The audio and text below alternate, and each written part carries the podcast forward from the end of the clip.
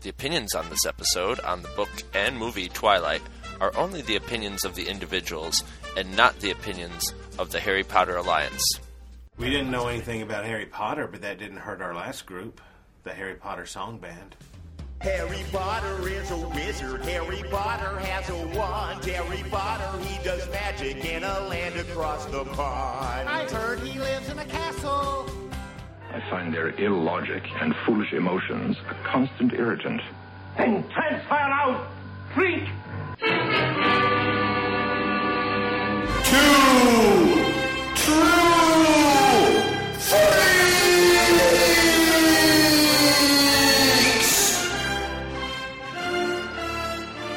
You belong in a circus, right next to the dog-faced boy. I have come here to chew bubblegum and kick ass. And I'm all out of bubblegum.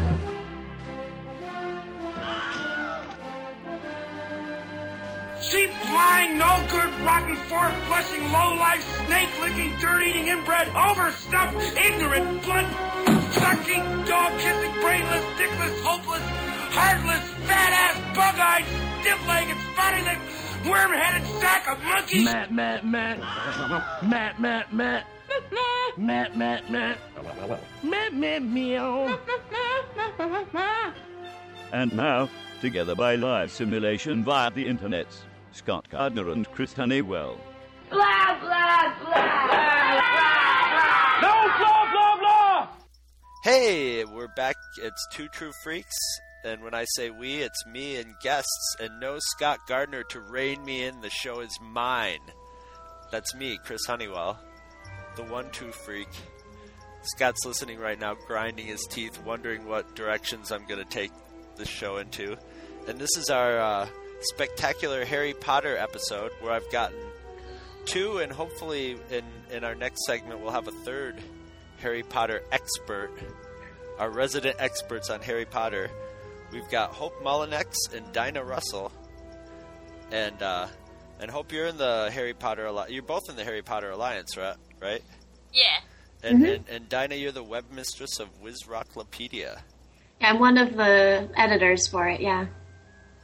And uh, I, I'm sure we're going to hear a lot about Wizrock. Then I know we're going Oh, to yeah. because we've been talking before the show, and uh, and I have been informed that there are. What did you say? Almost or over Nearly 700? 700. I have 700 I have to bands. update completely, but it's somewhere in that in that range. Wow. That boggles, literally boggles my mind. I'm trying to. But, but it's so good. It's. I mean, it's really on the the the bor- border of actually becoming a true genre, Oh, We're fighting for to- it. true musical genre, knowledge musical genre. Because I mean, I think like on MySpace, um, a few, No, like, it's not. years. Oh no, no, I, but we were fighting for it to become a genre. On Oh, MySpace. dude, we've been fighting for it for years. We've been trying to get Wizard Rock to be a recognized genre on MySpace for ages because MySpace, as defunct as it is now, it's completely obsolete today. But even just a year ago, that was the hub of Wizard Rock. That's where Wizard Rock was born and bred, other than the backyard of the DeGeorges.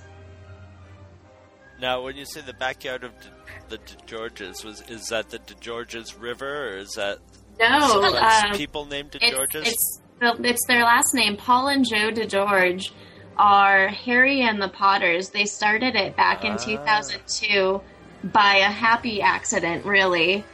Basically, they were trying to organize a, like an indie concert in their backyard. However, at the last minute, every single band canceled. And so Paul had this idea rolling around in his head for a while now of Harry and the Potters, you know, with Harry on lead guitar and uh, what was it, Hagrid on the drums, Hermione on the bass, or something like that. Uh, And and he looked at his brother and he his, and he goes, "Hey, so I've had this idea for a while. Um, do you want to do this do this band with me?" And just so that they wouldn't, you know, argue over anything, they decided to both be Harry. So Joe, the younger brother, is Harry year four, and Paul, the older brother, is Harry year seven. And what happened And- was uh, Harry year seven got a time turner and went back in time to meet his younger self, and they were gonna And to fight teach him how to rock out. and teach him how to rock out, and they were gonna fight Voldemort through the power of love and music. Yep, and so they created Harry and the Potters. They sat down and wrote out a few songs, only a, about half of which I think um, actually are on their first album as well. The rest of them are lost to time and the memories of the very like few people who were there.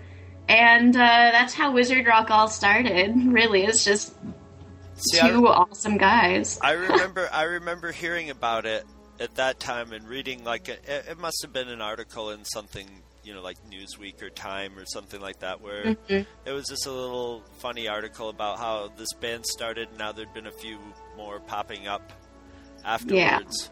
But Afterwards, it was like Draco and the Malfoys, and Yep. then they went to they talked with Matt Maggiacomo, and he became the Whomping Willow, and then he went and, and like out in California about the same time, Alex Carpenter was doing hit whatever thing that he does, and um, he was like, and he started the Remus Lupins, and I mean it just spawned off from there, and they they all connected, and it. And they all started touring, which made people really get excited, which made more people write.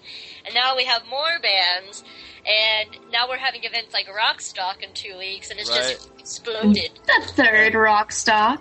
and uh, I, I'd ask you what Rockstock is, but you can pretty much sort of figure, and that's Rockstock Stock W R O C K, right?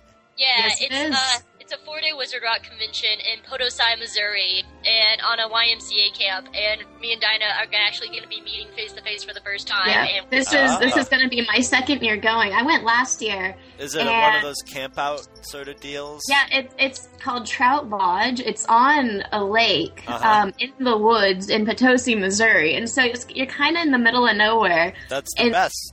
It, exactly. like that. And then the the um the, the main room where the concerts the, the main concerts are is the room of rock choirment. Awesome. And then there's the Whomping Willow, which is where smaller, um, not as um, publicized shows are. Yeah, the non. It's basically It's the the main second stage, and the side stage. stage. Yeah. Exactly. Second Yeah, yeah. stage. And Well, I've, I've been to I've been to sundown, hippie have variations of that. You know, there's heavy. There's like the um, oh, what are they called? The Insane Clown Posse have their you know evil rap version of it. You know, and it's Yeah. it's it's it's it's a those are the those are great things because there's something that you don't have to be this huge rock promoter to go to one of these campgrounds and say, "Hey, can we rent it out and figure out get your necessary permits?" It's something, you know. A lot of the people that run these are, you know, young people that, ju- and you know, that I'm. A lot of these things might not even really make any money, but they're a hell of Mhm. a lot of fun. Oh boy, are they! I know, like I'm working with the Infinitus, which is going to be in the summer. Infinitus is a HP conference, and it's scheduled to go on with the opening of the park in Orlando. And I'm not getting paid to work on this. I'm volunteer staff, but they're paying for like my registration and stuff to go down there. Now, if Scott were here, this would. This, uh, I'm I'm going to do this for Scott. I'm. Um, he's a big uh, Disney World freak. So what what what's going on in Orlando? I I know something's going on, but I don't really know what it is. Do you want to talk about it, Dinah, or me? Um, which thing are we talking about here? The Harry Potter. The the theme Park? park.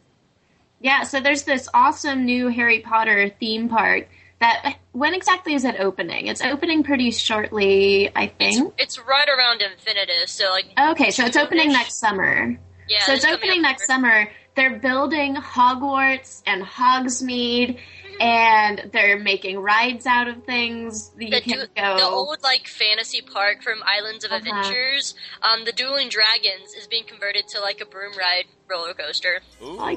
and it's like the Quidditch. Like you can choose Slytherin or Gryffindor, Lame. You should be able to choose Hufflepuff too. whatever. Hufflepuff, shut up. A favorite Wow. pastime of many Harry Potter fans is Hufflepuff bashing. As a proud Hufflepuff, I have been on the receiving end of, well, it's, it's the equivalent of dead baby jokes, except they're dead Hufflepuff jokes. Oh well. And like me and Dinah's, um, we, we both participate in a project for the the HP Alliance called No New Stuff, and I'm the uh, I'm the Gryffindor and she's the Hufflepuff. So we've had like this. I, I broke one of my rules, so she issued me a Hufflepuff punishment where I had to like say all the things I liked about Hufflepuff, and I had to write a song about it, and I had to like dance around in yellow and black, and it was my Huffle punishment video. well, there's no stigma attached to Ravenclaw at all. Not really. It's because I mean I can understand like almost everybody's either going to want to be Gryffindor or Slytherin. You know, those are the most obviously. I don't know, fun, more fun. I don't know, just because They're just you're the ones that everybody opposites. knows more about. Right, Yeah, right. Honestly, they only mention like four Ravenclaws in the entire series. It's like Luna, Percy's girlfriend, and like these two Uh, other kids, and that's Well, it. strictly speaking, the Hufflepuffs are mentioned more than the Ravenclaws are. Now, well, we have Yeah, our- Cedric at least. well, our our Ravenclaws are getting a lot of love right now because our current like Harry Potter Alliance thing, Evanna Lynch, who plays Luna Luna. Lovegood in the movies, she's the head of Huff, uh, head of Ravenclaw right now. Mhm. So Ravenclaws are like fri flipping the heck out right now. It's yeah, true. really. They've got a real, real, an authentic alumni heading them up. So actually, I think this is a good opportunity for me to bring it back to the to the beginning, to the the books, and because that's what I'm I'm the mo- most familiar with the books. Mhm. Even all the movies, I think I've seen the, all the movies once, maybe a couple of them twice. You know, I've caught them on TV and stuff like that. But the books, I've read the books a couple times, and I'm and I'll probably read them a few more times in the you know in the next few years because they're just they're just great. And the thing that I love about the books is it, it it, still is like this, but a lot of times I would talk to kids, or I'd be working with somebody who was like in high school or something, and you know, I'd ask them if they read, and they would just be sort of like, "No," that was me. I'll be honest. and then, well, you see, I, I I was taught to read, like, but my grandparents taught me to read when I was like four years old or something like that.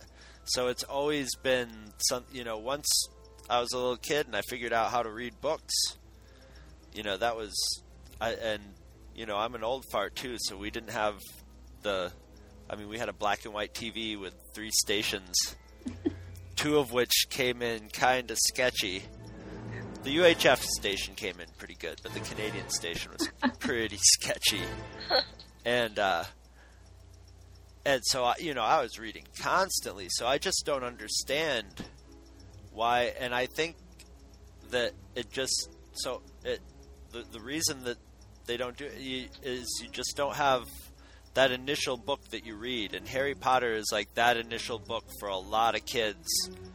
What you know, Mhm. uh, That's I'll- that's one of the things I absolutely love about it. Um, you know, it's it's interesting to me that when it was first being published or about to be published, one of the reasons that it it was very difficult for J.K. Rowling to get it published is the fact that the idea of like the idea of it being about a male wizard going off to boarding school and being mistreated by like it, it opens up with his parents being killed.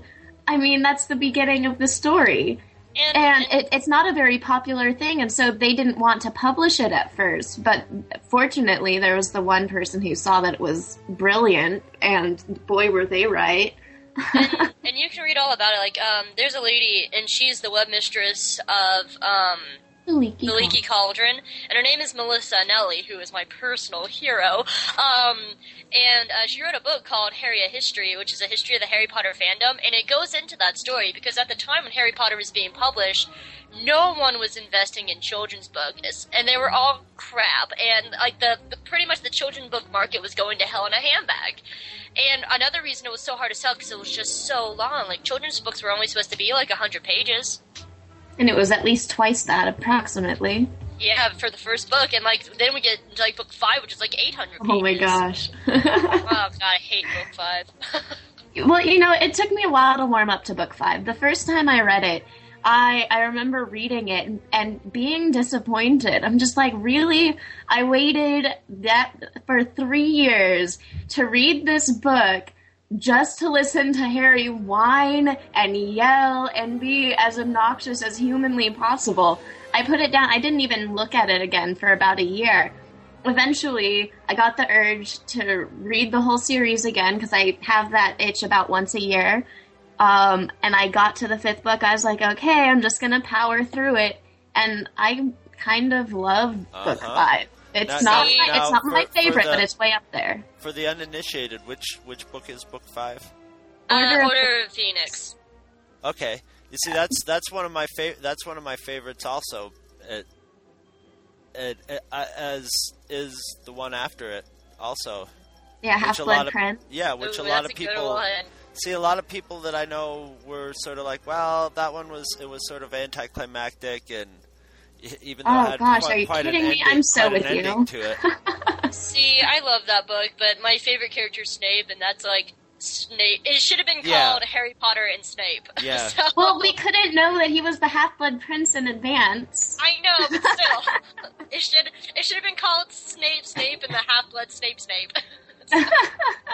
But like the reason I hate book five, I guess, is because I remember when I was fifteen and I was a little shit. So it just makes me remember how much I hate being fifteen. Because I'm just like, God, no one it was too realistic. yeah, exactly. I mean, that's that. That's another thing I liked about the books a lot is they did get longer and more complex and darker as they went along. A lot of the things that they were mm-hmm. criticized for, she just she just piled it on as she as she went on and and and Well, the way she wrote the books, like you're supposed to read book one when you're 11, book two when you're 12, book three Yeah, when you're exactly. 13. oh yeah, and that's brilliant. And and a lot of people don't really. I, I think. The only person that really did that to any great success was, I think, there was an author called Judy Blume. Oh, definitely. She would, she would write about some of her characters at different ages, and she would change the voice for it. And uh, and another thing I liked about this is what people just don't get about children is, and stories that you tell children is, hey, you want some the the the dark stuff is what really sucks them in, and and kids like to be scared just like adults like to be scared. It's Mhm. even more fun for kids to be scared because they get really scared, you know. So so the disturbing stuff is as it's it, for one it it it it doesn't sort of candy coat life for a kid, which I think a lot of people try to do, or a lot of children's literature definitely does that, or just does. t- handles them with kid gloves and and she does not insult kids' intelligence at all. As a matter of fact, she you know challenges it, and each each book got more more complex. The stories got more nuanced, and the characters got shades and reversals and stuff that compared to a lot of quote unquote adult literature, it had one of the most satisfying endings Oh yeah. for a series Well, of that's books. that's Usually- debatable. Yeah, I, Usually I hate the for epilogue. me. For, I for love myself, that. I know plenty of people who hate it. I I, hate one of those. I was very satisfied with the ending. As a matter of fact, I thought it was it was great. I thought she really, a lot of times, a lot of that stuff just sort of ends in a big sort of fight, Like, like and then it's yeah. over. Well, and also things like the, that epilogue, I thought it was brilliant because it could have so easily been just this big laundry list of who, where everybody is, Yeah. what they did, and she almost did that when her because she that's what she knew the fans wanted. That's what so many people Uh-huh. still s- say. No, I still wish she would have done this. I do. But I'm so glad that she did what she did because it's it's beautiful. You see that he grows up to be a normal person. It doesn't matter all the stuff that he went through at like all these growing pains, all this nonsense in his childhood and his teen years. It doesn't, you know, it, sh- helps, helps shape who you are, but it, you know, if, as long as you accept your life and become a good person, allow yourself to be a good person, there's nothing stopping you from living a normal, healthy life. And I mean, still, even just from that little blurb of a stock epilogue. Um, I'm sorry, I hate the epilogue. I love it. Um, I um, uh, you still get theories and stuff coming out, like introducing your kid. You Yes. start getting things for the next generation. My friend Tiffany has this crazy theory that Oh god. Harry and Ginny are going through a divorce, and the only reason they're both there is to see their kids after school. And, Oh like, gosh. like, because they barely talk to each other, like in the epilogue, they like barely talk, and so she's like, "Oh my god, they're divorcing." I'm like, "Just what the hell are you talking about?" Okay, and, and I, the only thing, the only qualm I have with the epilogue is some of the names that they gave their children. oh my god, oh, Hugo! on. Who the hell names their kid Hugo? Who named his child Scorpius? I have this great picture of Adol Draco marching along, and he's like, "Come on, son!" And the next panel is Scorpius in a scorpion costume, and he looks so pissed off at life. And then Albus Severus. That oh, Yeah. poor boy is going to have the He's gonna worst. get beaten up. Seriously, he's he is probably getting beaten up at this very moment. As you know. actually, like earlier this year, like back like on September first, if you actually lay down the plot line of Harry Potter, September first would have been Teddy's first year at Hogwarts. yeah, I knew that. Can you tell we're total dorks? Wow. Yes. I was just going to actually mention something to that effect, but you know, I mean, I mean, I, I, am one to talk. There's subjects that I could could do that.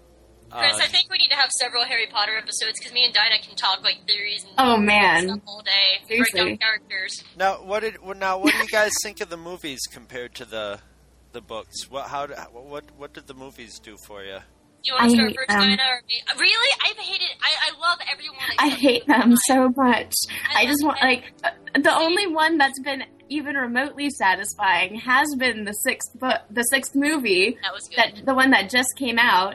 However, there are some moments where okay, um, I, I hope thought- I'm allowed to say this, but did anybody else think Ginny was about to give Harry a blowjob when she went down to tie his shoe?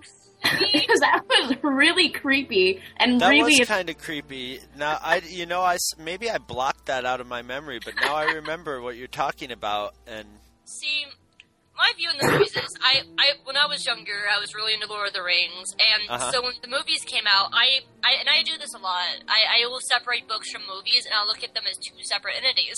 So I've Mhm. never really. I try not to compare the books to the movies, really. So to I me, I, try really not like. to. I really like the movies a lot. The only one I really don't like is movie five, and it's more for cinematic reasons because it's the shortest of all the movies by like thirty minutes. It has no transitions, and there's like this overwhelming silence. There's like no music in it, and it's a huge montage. The entire movie It is. but a series of montages. yeah, you're right. You're right. I I was that that would probably I don't know the, the you see I'm not a big fan of Chris Columbus, so the first two movies had that sort of fake Spielberg feel to them, where you know it has that that sweeping awe and wonder in it, but it didn't have the subtlety that that and the characterization that Spielberg They, puts into they it. There's just a lot weren't of very directors like intriguing. It was it was it was just sort of a workman-like adaptation of this. You know, it was probably as good an. Ad, a, it was one of those things where they were probably afraid to mess it up. So they, Yeah. so it got kind of it was kind of bland for it to me. I, I thought the third movie I can't remember the director's name, the Spanish Uh, director. Cuarón? Yes, I, I liked that one a lot. I uh, when that one came out, I said, "Ooh, I hope they keep going in this direction of having a director that puts a little bit of their own style into it." See, I like and dislike the third movie because I I really like it, but I saw it before I read the books, and I don't fe- feel like they explained a lot of things enough. Because I thought Severus Snape was a marauder because they don't explain that. Yeah, they don't explain any of that. I see. I I had read the books long before they even started making the movies, and so I well, not long before, but I. I all I could think about is they didn't put this in, but I, I've always tried to take that step back and say, okay, if I was looking at it for the first time, where would I be confused? And I've never been able to successfully do that. So it's See, interesting to hear your perspective on it. Yeah, the only movie that I saw, I, I, I read all the books before movie five came out, so I, I saw movies one through four, so that's why it was really confusing that like little things like that, and I, I didn't understand the deer, what the deer patronus that Harry was producing. I didn't understand that Mhm. because I didn't know that James could turn into a deer because they didn't explain it in the movies. Yeah, lame. I'm sorry, Chris, I cut you off. Yeah, the fourth and fifth movie to me, I don't really have met. They must not have been very good because I don't really have any clearly formed opinion other than they were fairly, you know, they they told the story of the books. You know, the the last movie I, I really liked the last movie that came out, and uh, I'll just admit right now that I downloaded it and I Oh, watched no. it, and I watched it. I won't tell you And- what things I've done on the internet. and, and How much stuff is bootlegged on my computer. oh well. We, we can have a bootleg pissing contest later on when we're when the FCC is not listening. Although I hear it's not illegal to own stuff. Well, anyway, I watched it sort of like in chapters, like reading the book. I would watch it for like ten minutes at a time, and it was great that way. It w- in a sort of episodic. It was almost. It was more like reading the book, and maybe I'll watch the next two Harry Potter movies that way. Chris, now what you need to do is uh, go on YouTube and look up wizard people to your readers. Oh gosh, that is the funniest thing. It was what's this the- what's his name? Brad Neely. Yes. Um, and isn't he like a uh? His name sounds familiar. he he does something cool. I forgot what, but what he did is he put like Sorcerer's Stone, the first movie, on mute, and he he did voiceovers for everything.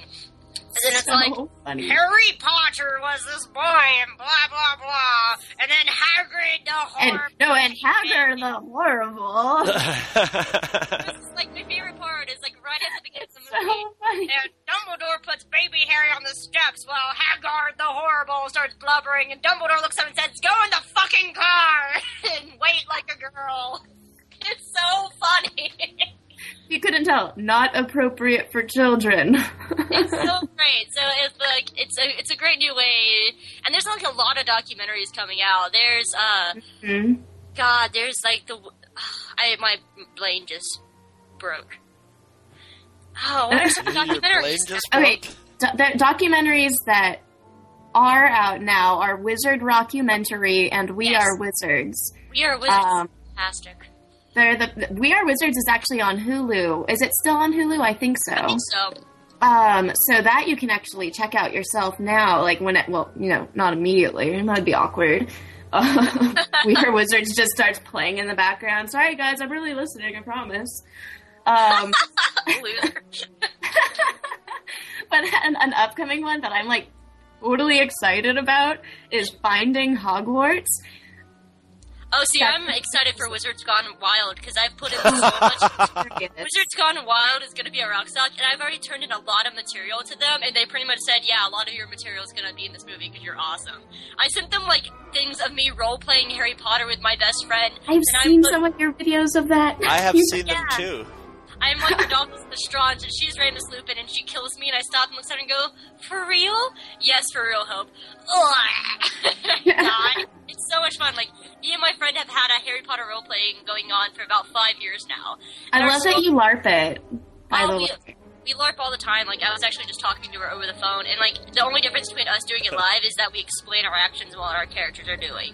But it's like full thing. Like we have voices for them. We That's ah, I love it. I love. I used to. Um, the interesting thing is, as much as I'm involved in the Harry Potter community now, that my first step into the Harry Potter community was in journal-based role-play games.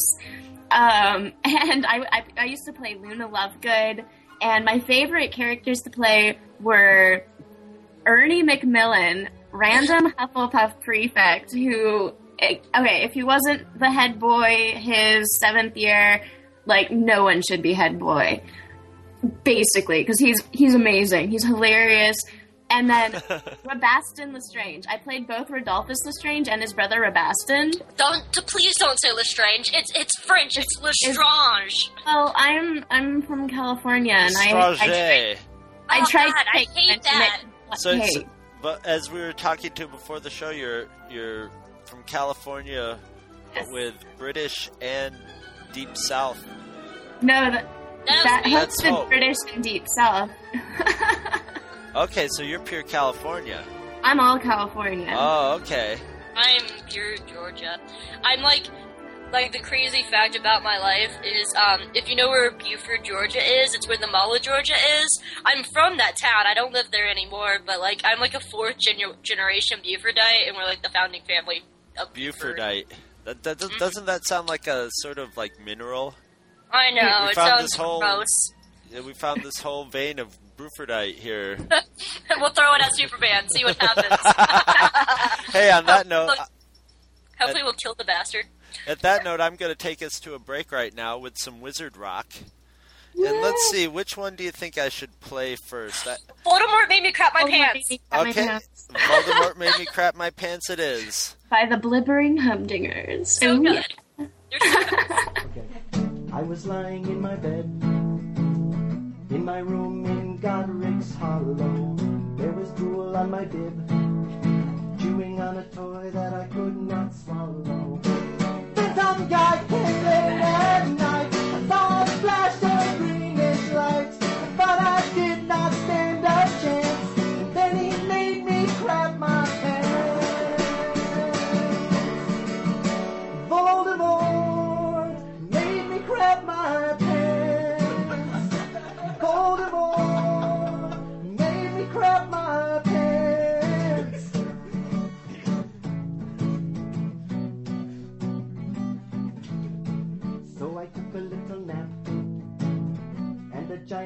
rescue me with my diaper full of crap. So he changed my nappy carefully. Then I spent the next ten years underneath the Dursley stairs,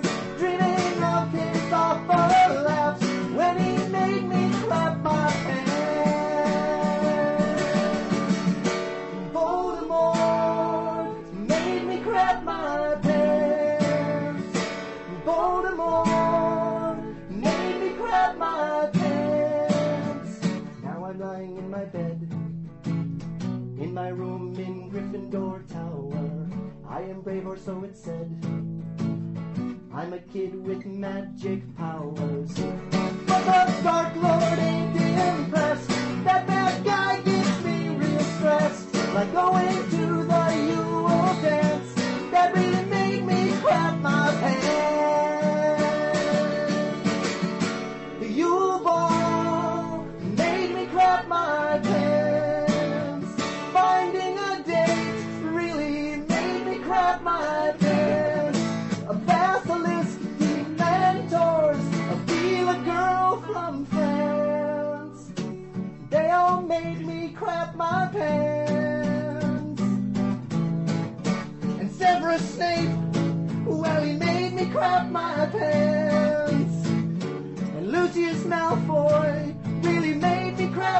pants. Ron Weasley's driving always makes me crap my pants. My first date with Cho Chang, well, I nearly crapped my pants. Myrtle, Romilda, all girls who want romance. They all make me crap my pants. Hermione's cooking always makes me crap my pants. The giant squid and grindylows in the lake and Fury make me crap my pants. Uh, what's the last line there? Uh, oh yeah. That portrait of Sirius Black's mom in the hallway at number 12 Grimmauld Place always screaming mud blood and crazy shit like that always make me crap my pants. Yeah! Hey, we're back after all that that little burst of wizard rock for you, and uh, we've got we've added uh, a guest. We've got uh, Mr. Andrew Slack. Now, what's your official title with the Harry Potter Alliance?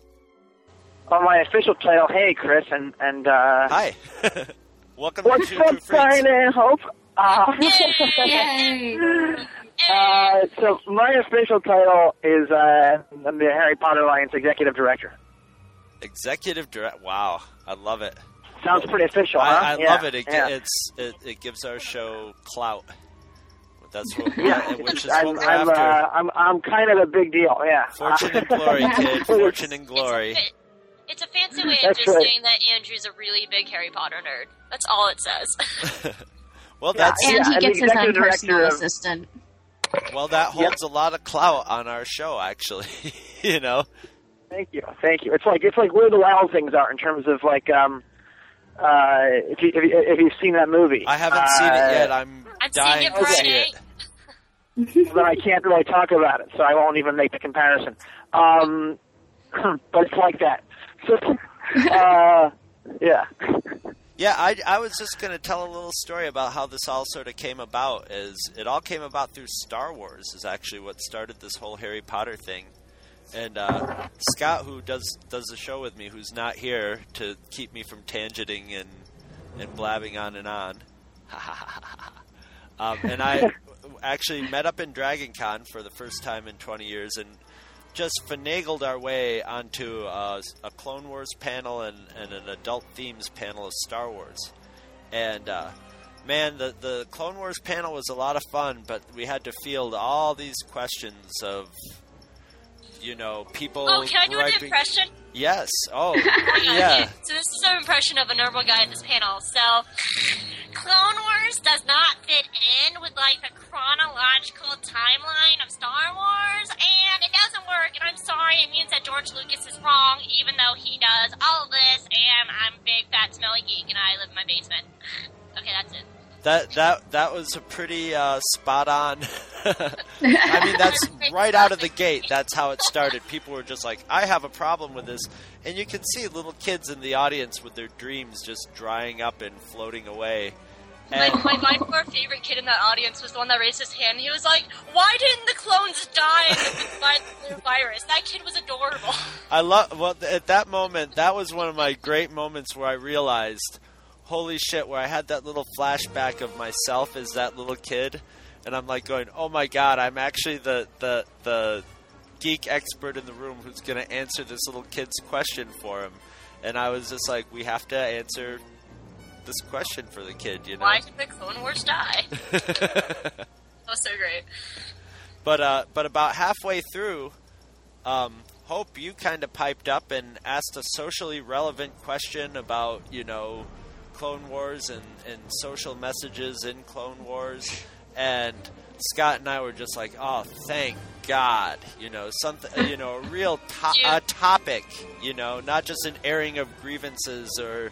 You know, or Yeah. or somebody My- just my pointing out was, that they um, really knew a lot about Star Wars. You know, sort Yeah, because I've only recently gotten to the fandom of Star Wars, and my comparison was uh, the, sh- the Innocents of Ryloth episode is a mirror image of what's going on in Darfur right now. Yeah, yeah. Mirror image to a T. And I, I, and I was excited that George Krstic afterwards was like, "Thank you." and uh, and it hasn't gone out yet. But I'm just just as a little aside, uh, we just had him on the show, and that was great. He was so nice and came on our show. So that show actually aired a couple episodes before this one will air. So it's sort oh, of a so you know plug. Andrew and Dinah. George Krstic is a writer for Clone Wars right now on Cartoon Network. Scott and I refer to Ah, him, I got it. Scott and I There you go. refer to him as George from Lucasfilm whenever we're talking to anybody. uh, we were on Skype That's the other awesome. day with George from Lucasfilm, and uh, we had some story ideas for him that we just wanted to run by him. about how Oh, that's Anakin very, and very Obi-Wan cool. should get, about how Anakin and Obi Wan should get together and have like love sex. Don't even start your slash nonsense. so so after after afterwards we we sort of we you know we sort of remem- we remembered you and I remember afterwards we were sort of talking to you and we were just like thank you for asking a real question and sort of making you know help make things interesting and you sort of turned the tide at that point and more and more other people s- started you know actually enjoying Clone Wars rather than griping about it and yeah, so uh, we got into a conversation about how the clones are slaves. Yeah. that was awesome. Yeah, and uh, which has launched a lot of talk, like on our True True Freaks forum. At some point, we had some thread just all all about that that sort of came from the when we put the. And if you go on YouTube and and look for the Clone Wars panel, you can see all these actual moments happen. We got the whole thing, but that's how we found Hope. Is you put up the vid- a, a video of me just sort of droning on and talking as if I knew who George Lucas was, like I knew him. And uh, then George Krstic, you know, just saying something very humble and, and smart, and uh, you know, prefacing it with just sort of like everybody was asking nerdy questions at this at this panel, and Scott and I saw that and we were just like, this is great, and you had basically said exactly the way we felt about it, so we were just like, we have to get this person on our show, and then I started stalking out your YouTube. videos, and I was like, ah, maybe we should talk Harry Potter because that's something we really haven't haven't um, touched upon. And now we've got and what a, what a good time to have people from the Harry Potter Alliance on because I heard you guys just got like in the Wall was it the Wall Street Journal? Oh, we've been in Yeah. And You've been everywhere, huh? Yeah. Yeah. Yeah, we, we've gotten a lot of good media coverage. Although right now we're getting another wave of it, so that's uh, that's very exciting. Yeah. Um, and and when we get a wave of media coverage, uh, you know, part of the purpose of of getting that wave is to um, it's to report news in a way, uh, news that the media doesn't always cover. Uh, uh, whether it is ending genocide in Darfur and the work to do that, uh, or uh, or or a number of issues, uh, media reform, the issue of media reform, and um, fighting media consolidation, uh, and we have a ton of issues like that. And also another thing we want to add is this um, this notion, this thesis that exists within the larger mission of the Harry Potter Alliance, which is that um, Harry Potter, uh, you know, as a story, uh, and I think we can say this for all stories uh, that we love, that that, that that that hit us on a primal level, that hit us in our unconscious and in our hearts. Um, people, you know, want to say that um, these stories aren't real. Like, well, you know, aren't you? I mean, somebody from a, a, a paper in Maine asked me, uh, you know, do you think you're taking this a little too far? And I said, well, you know, we're not delusional. No one is hallucinating here. You know that uh, the characters in Harry Potter are their friends in the day-to-day world, and yet at the same time, the argument can easily be made that all of the characters in Harry Potter that you identify with are your actual friends. Right. Uh, they're not your friends in the way that your friends are in this world, but on the mythic dimension, On- they're completely yeah, real. on an iconic level, sure, yeah. And and I mean, in in the I mean the the whole Harry Potter movies and books, books especially, really show you in more in depth than even, and I hate to say this, Star Wars, how um, evil can take hold and how it can work its way into a society or you know the forces of darkness or oppression or tyranny or, or however you want you know i mean people have been like well this is a lot like nazi germany but it's nazi germany was just sort of the most recent iconic growth of huge growth of evil on earth or, or whatever or, or some huge tyrannical thing. And and Harry I'm Potter does a lot of the subtleties of how that can happen in a society of you know mostly good people I don't know, Absolutely. Chris. I think the recent growth of evil was Sean Hannity, but that's just me. So, um, so we get so th- this thesis uh, that we get into the um, into the media is that um, stories matter, and the stories we love matter. Uh, they serve more of a purpose than simply making money, uh, and that's a fine purpose. I I don't have a problem with people making money by selling uh, movies or books or whatever. That's, that's fine. Let them do that. Um, but they serve more of a purpose than that, and they certainly serve more of a purpose than sheer entertainment Yeah. and escapism. Yeah, well, that's the thing is, uh, I think a lot of people have lost the the idea that you can have entertainment and escapism, and also have an undercurrent that that is deeper and more profound, without ruining some you know something that's fun, without taking the fun out of it, and. Uh, You can do both. yeah, yeah, oh, yeah. totally. uh, I well, mean, everything everything um, benefits from that. You know, the the entertainment aspect of it benefits, and the and the subtext benefits from it too. And those are and those end up being the books and the movies and stuff that s- stand up to the test of time. And you know, Harry Potter's going to be like Alice in Wonderland or the Oz books. It's going to be Right. you know, for generations and generations and generations, it's going to keep getting reprinted because it's not going to get old. Oh yeah. Exactly. It's it's it's not, and I think I think the the way that Harry Potter came out, the the one thing that makes Harry Potter unique opposed to every other phenomenon, is that it, it came out at the time that the internet was truly coming into its own. Um, Yeah. or Web 2, Web 2.0 was coming into its own, I should say. Right. Uh, and so what that enabled things to happen is things like Wizard Rock and fan fiction and um, and uh, political activism through the use of these books was able to spread much faster. Uh, which and when it spread much faster, it ends up the creativity ends up multiplying um, because there's more people to collaborate with. There's more people showing up to things.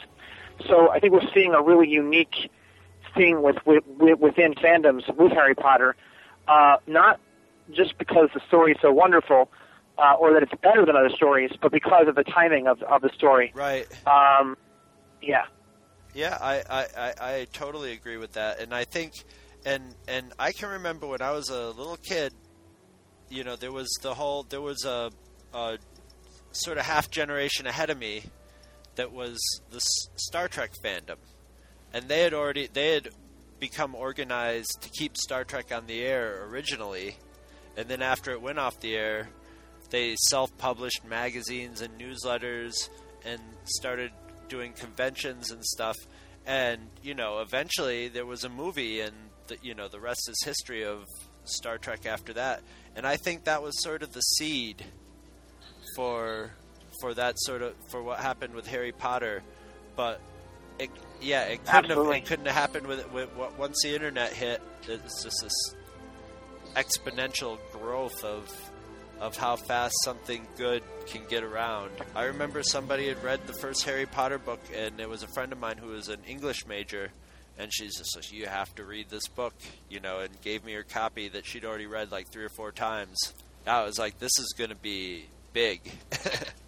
it's got to be because I was just reading it. Yeah. This is pure, pure chocolatey goodness. That's exactly what. It, when was that? When did that happen? Oh, jeez, I can't. I'm getting kind of old and re- remembering the years, but it was I wasn't on the I wasn't on the cutting edge of it. You know, I mean, this was, um, it was when it was starting to catch on, but I wasn't really probably paying attention to the internet or to to Right. anything pop cultural at that time. You know, I had to have it handed to me. Well, that's uh, yeah. I didn't start until 2002 uh, reading the books, and I didn't engage with the fandom until about 2005. So I was I'm pretty late Yeah, me with too. with. Uh, I think on this call, Dino is the one that was on the cutting edge of the entire thing. I wouldn't When say the cutting then? edge. But you were Um, reading them before the movies. The, the cutting I- edge I was a kid who like got the scholastic version of it, you know, when they were in class and the teacher handed Well, out the paper and they oh said, gosh, I wish I could say I did that. Well, it's funny to me. It's not terribly long ago. I realized that I started reading them sooner than I thought I had. I thought I had started reading them um, when I was, I think, fourteen or so. So like at the beginning of high school. However, I realized in seventh grade we had some project and we got into our manor groups and we had to name our manor. I remember ours was Griffin Manor, and I found out partially through that unit that I spelled Griffin wrong. I spelled it with a Y, not with an I, and it was because of Gryffindor. So clearly, I had read the books before Right. that, or at least the first one. I just didn't Oh, you're- remember you're- reading it. You're approaching the story, this story, like you're a uh, an archaeologist looking at hieroglyphics and being like, "Well, these people clearly I mean, came my across first- these other people." My I have first this show horrible memory though, and, and I just I know I remember having this thought of, oh no, I spelled it wrong because of Gryffindor. How embarrassing! Um, but no one else thought it was embarrassing. it's so interesting how we all like jump into the fandom because like my first really jump into the fandom my best friend was reading it and we started larping harry potter before i ever saw the movies or read the books. But like she had all these characters and i was like okay i'll just be an original character and play off you. And now like five years later we still have our harry potter game going. Like i was just larping with her like last week so it's crazy how everyone has like different intros to this fandom like like the way I started reading is from um, Garth Nix, who's my favorite author of all time. And my be- uh, my other friend was reading it, and she was like, "Well, if you like Garth Nix, you got to read this book." And so I started reading it, and I loved it. That's just how it goes. Oh, it's, it, that's part about Harry Potter is when you read it and you you love it. As soon as you see a single person who you think you might like this, you're going to borrow this book from me right now. You're going to sit down and read it, and you're not going to give it back for a year because you're going to continuously want to read this book. Okay, that's just maybe the experience I had. But Oh no, like honestly today my friend Blaine called me up because I was letting him read, borrow my copies and I just gave him the sixth book today because he was reading it for the first time. He's been borrowing Mhm. my books all semester. Yeah, now, now you get the secondhand joy of watching other, of getting other. I love getting other people to read, read books or see movies that I like. I love it. That's that's one of the ultimate satisfactions that Scott and I get out of this podcast is when somebody comes back and says, "Oh, you know, I used to, I saw Star Trek: The Motion Picture when I was ten years old, and I hated it, and I just watched it again. And I love it now." That, that's Unless it happens with Twilight and then you can kill that person. Twilight. Uh, oh my god! Don't even give it. Uh, you know that's. Yeah, I I, I I think I did a whole episode. I don't know if either of you guys have ever, or any of you guys have ever seen uh, "Let the Right One In." uh-uh. If you No. if you get a chance, No. it's um oh my god, it's a Swedish vampire movie, and it's probably one of the best vampire movies ever. And then I thought. I have to do a review of this movie, and then I have to watch Twilight. So I went to watch Oh. Twilight, and it was just like the whole It was just the worst thing. Every I'd every ever time seen. it's mentioned, I moan in pain. It's just this Actually, weird um, wish fulfillment put through some Mormon lady's filter. It's thing. so horrible. It's not. It is like Well, we I should, would we should do say- is go to go to True Blood. Uh, True Blood Oh, really uh, so interesting is interesting. good vamp good vampire stuff. I in True yes, Blood. I, I enjoy True Blood a lot too. It's Mhm. it's uh well, it's got the guy who is sort of the brainchild, but behind American Beauty and um, what was it, Six Feet Under. So he Right, he right. he's very good at characterization, but at the same time, it's kind of trashy soap opera. Kinda. Ki- yeah, a little bit with you know with lots of lots of sex and violence and and Well, it is on cartoony HBO. Yeah, yeah. But at the same time, it's very it has very intelligent twists in it and very good acting. Uh, yeah, I Mhm. really, I really like that Definitely. show. I mean, well, it's just a very compelling feeling that you have to keep go from episode to episode. Uh, um, I think, and there's a lot of um, interesting uh, and obvious uh, social parallels in um, in True Blood. Oh yeah. Um, and if, if I could talk about the social parallels in Harry Potter for a moment. oh sure, yeah. Hey, that's what the show's about anyway. Actually, Andrew, we haven't actually given a formal introduction of what the HPA is. So no, really, that? yeah, yeah. yeah, you know, in the Harry Potter books, something terrible happens. Is it okay? It's okay if I commit a spoiler here, right? Yeah, That's- you can spoil all you want. Okay, so you know, Voldemort uh, returns to his body, and um, Harry witnesses that, and uh, you know, one of his friends uh, uh, slash rival, uh, Cedric Diggory, is uh, murdered in front of him. It's an incredibly traumatic event, and um, you know, one of the worst things that uh, that can happen to somebody is that they experience an act of trauma uh, that occurs in their life, and um, uh, people around them deny that it happened. That, in a sense, is sometimes more violent, the reaction to the trauma, Yes. uh, than than the actual trauma. And the government uh, and the media deny that it's happening. You know, it's one thing for something terrible to happen. It's another for the quote unquote good people, the people that you're trusting, the institutions that are in place to make things safe, for them not to respond, and for them to actually, no, not for them only not to respond, but for them to react by uh, denying that it's happening and making you sound like you're a horrible person, which is exactly what happened. The Ministry of Magic, is, which is the government in the wizarding world, uh, is so afraid that um, what is saying is true, that Voldemort has returned, that they uh, not only deny that he's returned, but they, uh, when Dumbledore, Harry's mentor, who's considered the greatest wizard in the world, uh, when he comes forward and says it's absolutely true, they're put in a very sticky situation. Either they go with Dumbledore, or they have to uh, completely deny what he's saying, and so they go for the latter. Right, which is more like the path of least resistance. and what I what I like about a lot of that is a lot of the Ministry of Magic people aren't portrayed as bad people as much as weak people, as as weak Exactly. as as not you know standing up for because they they all know what's going on too. It, uh, some of them less consciously than others, but you know they Right. know what's going on. And, but they, at the same time, they're sort of hoping that either it'll go away or maybe Harry Potter will beat Voldemort and we can forget about it or whatever. But yeah, and and while that's happening, and actually the mechanics of that happening is what helps Voldemort get his tentacles in. That's exact. That's exactly right. That's that's that couldn't be put better. Yeah, it, it's small acts of cowardice uh, that end up creating what we refer to as evil. It's not giant forces of evil per se. Right. Uh, there's a sociologist named Hannah Arendt who studied um, uh, the Holocaust and after the Holocaust said that evil is not, you know, a uh, this. I mean, she said something along the lines. To paraphrase her, evil is not this this thing in a, in a dark alley, alley that you sort of fear, and it's this great looming figure that you're afraid of in a shadowy coat.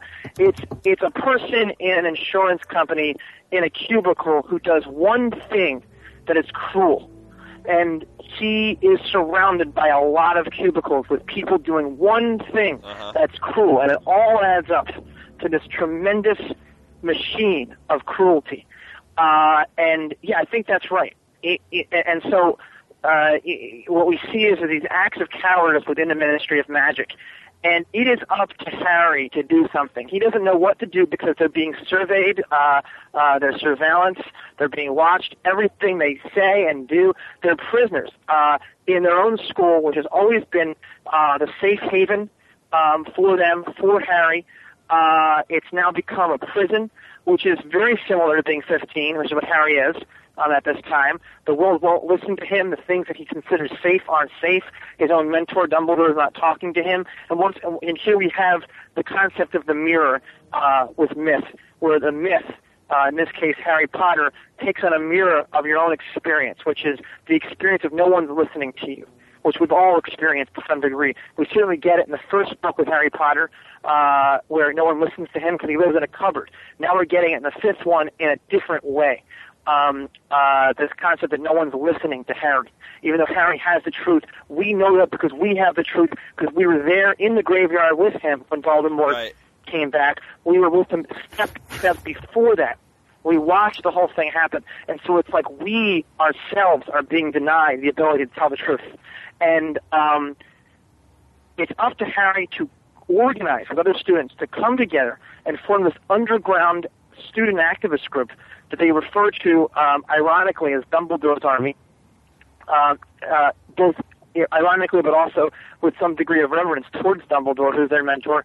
And um, that activist group uh, is what I refer to it as. They end up inadvertently waking the world up to the fact that Voldemort is back which ends up uh, changing the course of the whole situation Right. uh, in a complicated way, but in a very needed way.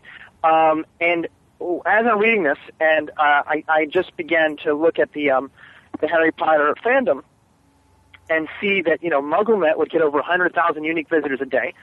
Uh, Leaky Cauldron was getting somewhere around there as well. Wizard rock bands were forming that were had tens of thousands of followers and I had just uh, seen Hotel Rwanda. And I saw Hotel Rwanda. I'm Jewish. I grew up watching um, movies about the Holocaust and uh, and hearing the words "never again, never again, never again." And I had heard of Rwanda. I had heard of the Rwandan genocide. When I saw that movie, it was one of the most horrific things I'd ever seen. Uh, just to see that this had happened, and it happened while I was going to Holocaust assemblies where we were saying "never again." And I was infuriated by this, and even further infuriated that this movie could win an Oscar, uh, just as Schindler's List won an Oscar right around the time that, that the Rwandan genocide was happening, while a genocide was still going on, was still going uh, on. in Darfur. Right, and and it and and people would go to see the movie and be touched by it, and that was it. a lot of it, Right. you know. It, Ca- it- can we? can we? Is there exactly? Exactly. Is there a space that we can we see a movie and we're touched by it that we can then organize collectively? Uh, Paul DeGeorge of Harry and the Potters talks about how a book uh, can be an experience of solitude, which is wonderful, and it also can be a communal experience. And can we make these experiences of stories um, both ones that we can experience all by ourselves, but then also bring together in a community where we do something? Can we be a Dumbledore's army for the real world? Can these people that are coming to MuggleNet, the Leaky Cauldron, to Wizard Rock Bands, come together as a force that is like Dumbledore's army that woke the world up to Voldemort's return, we can wake the world up to ending genocide in Darfur. Because the only reason that, there, that that that more is not being done is because the political will is not there. And so here we have a pre-existing group of people that are huge in number, that the media love to report on, that corporations are are doing everything they can to sell to. Uh, they're an incredibly powerful group, not even aware of, of their power um, politically. And yet the story that we're celebrating is very political in nature. Yeah. Uh, and so, so I wanted to create a Dumbledore's army um, for the real world, and that's what the Harry Potter Alliance is. It's, it attempts to be uh, Dumbledore's army for the real world, a, a group not just by not just students, but mostly students um, across the world that acts as a sort of underground. I wouldn't call it army. That's a very uh, it's a bit more militant than I would call what we are. But we are a, uh, a an organization that works within the realm of fantasy and reality um, to make this world better and to honor the stories uh, and the messages that are in Harry Potter, such as mainly the idea that love is the most powerful uh, magic, as Harry and the Potters would say, the weapon we have is love. We, we, we took that mantra from them, and that love can transform this world. And, and this is a tremendous time uh, where there's a lot of decay and destruction happening at a rapid pace in our world but it's also a tremendous opportunity for a lot of healing to take place and for a, a sort of alchemical transformation to take place in this world. And if it's going to happen, if that transformation is going to happen, it's going to require um, our imaginations, and it's going to, and for our imaginations to be um, triggered, it's going to require stories and modern myths and, Right. and things like Harry Potter. That's absolutely So, true. that, so that's what the Harry Potter Alliance is. We're a Dumbledore's Army for the real world, and we work with uh, partner NGOs in DC and the UK and, and Rwanda and um, all over the world uh, who are doing amazing things, and we get people to join their programs and projects um, to do uh, uh, uh, good in the world um, politically um, and, and, and through civic engagement, um, through funding um, to protect civilians um, in Darfur, uh, in Burma, to pressure um, politicians to do more on behalf of civilian protection, um, to work on uh, LGBT issues, because there's a lot of parallels in Harry Potter to, to equal rights, um, to work on our own creativity. Uh, it, it's a very holistic kind of activism uh, versus uh, one of our partner NGOs, which work on one issue. Uh, we're working on multiple issues in multiple ways because we have uh, the mirror of a story um, that's really a reflection of the entire human experience. Right. And that's, and that's something I like about it because like Harry Potter is something that everyone like young people can really associate with nowadays. And like um, I got into Harry Potter about the time like like really started reading the books and like jumping in like headfirst into the fandom about the time I was 16, 17. And I always feel like there needed to be something more.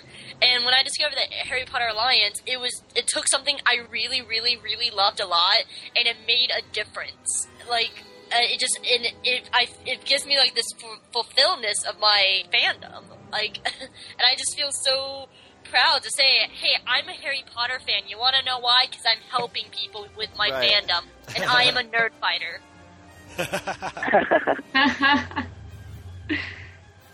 Nerd Fighter also sounds like a, a Super NES video game too.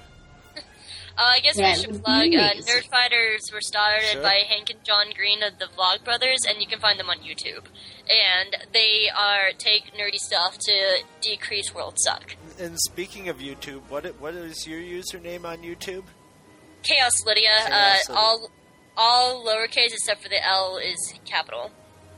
So I can send you that. Yeah, and pardon you me. shouldn't watch me; they're not good. I, um, just made me dumb. I watched a very disturbing yet G-rated video called BDSM Wookie.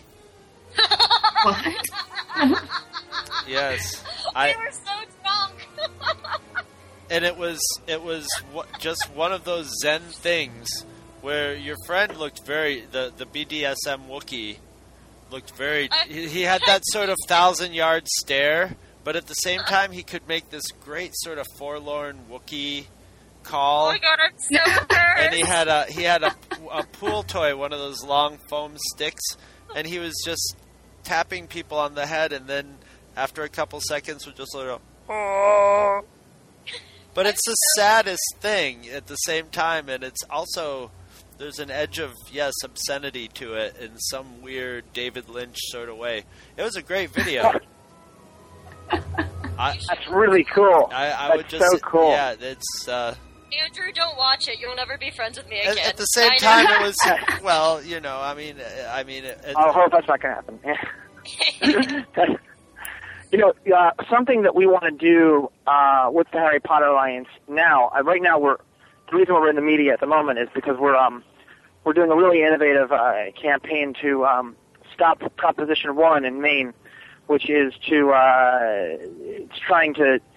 reverse the gay marriage. Yes. Yep, exactly. It's yes, exactly. the equivalent You know, of Prop 8 in California. What's, what's really interesting is um, the question of uh, uh, uh, about that issue is um, a lot of people that are against gay marriage. Now, not all of them, obviously, but there's a lot of people against gay marriage who tend to mistrust government. Um, but I think the question needs to be phrased as this: I mean, does the government uh, have the right to uh, get in the way of two people um, being married because they're the same sex? Well, I, I which is which is a really interesting question. I have I have the perfect solution for that, and I can't believe that nobody else that they won't that they don't do this. Is what I think should be done is anybody. I mean, basically, a marriage is a partnership contract. So even like say it was two guys that were best friends and they weren't even gay and they were just like, "Hey, you know what? I want to hang around you the rest of my life." Okay, let's make a contract and we'll share Right. everything. They should be able to do that. And anybody should be able to do that. So I think instead of getting married as the legal ceremony, I think everybody, gay, straight, whatever combination is getting married, you if it's going to be legal, it's just it's a just so it's a it's a civil everybody gets a civil union. Now if you, you get you go get your civil, union if you want to have your church wedding, you know, and and you know, pick a church that'll let you have a wedding and and go to town and it's a symbolic you know it's a symbolic celebration for your family and everybody and it gives the bride her big day and and whatever but you know why why should the church you know that's that's the problem is the churches are are messed up in it and most churches really- don't want to do it My aunt um, is a preacher, and back during the '90s, she was doing like illegal gay marriages in her church, and That's, that's uh, why I really love my aunt. it's just so, it's just so funny that it's like illegal gay marriages, you know, happening in a in a church somewhere that you know that there's actually could be the possibility that the cops could come storming in on on like a marriage. It's just bizarre to me. And Well, the the main the main thing here is that I mean I, I I do think it's an interesting question too, of why married people get special tax rights over single people, which is a strange thing. But I, if we're going to dissolve uh, marriages uh, and and um, and make everything a civil union, then all marriages should still be on the same equal playing field be- between people, regardless of their sexuality. So Oh, yeah. we're, we're working in we're we're working in, in Maine right now to to keep and, and it's a larger issue than just marriage. It's about it's about do I mean the fundamental question that's being asked here is a question of human rights and it's a question of the right, to be human. Do do we do we all have the right to be human? Do our uh, our soldiers and ministers and uh, and rabbis and teachers who are gay have the right to exist in this world the way other people do um, because of their sexual orientation? Do our future children and grandchildren who could easily be born uh, of a different sexual orientation than heterosexual have the right to exist uh, in the same way that other people do? And I think that's the fundamental question. And if they don't, what does that say about us and our right to exist? Well- uh, what does it say about, yeah. What I, what what even is, makes what's even weirder to me is that with stuff like this Proposition One is that you can have a place that makes a decision. Yes, to acknowledge them as human beings, and then there's just a, and then to take it back, that's Yeah. really rude. That's you know Yeah, that's just, yeah, it's, it's really, it's yeah, that's I happened mean in that, California that really that really speaks. Means you know, I mean, not making not it not becoming legal. You can always say, well, you know, society takes a long time to acclimate, and it's heading that way, and just have patience, and slowly assimilation happens.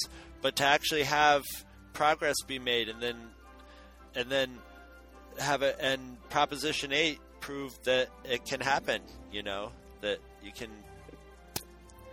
pluck that And that's pluck that Exactly. away, pluck that that And that's that happened to me on such a this is a, such a trivial thing but when when i was a kid you know the drinking age was 18 so Mhm. and then ju- just as i was getting to 18 it switched to 19 and then just when i was about to hit 19 it switched to 21 and it was driving me nuts Oh.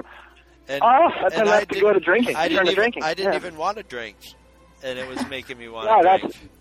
yeah, yeah. And, and- and to have somebody Uh, validate you and say, "Yes, you're a person. You can do whatever you want. You know, no problem." And then all of a sudden to ha- say, "Wait, well, wait, wait a minute." Uh, enough people say, "No, go on that." Sorry. Yeah. you know. Remember how we said, you know, a person, you can do what you want? Well, uh, We we're were going to have to walk out on that. Zach. Yeah. Yeah. Uh, well, you know, what we're, we're doing on Saturday is really exciting because we have these. Did you guys already talk about this? yeah.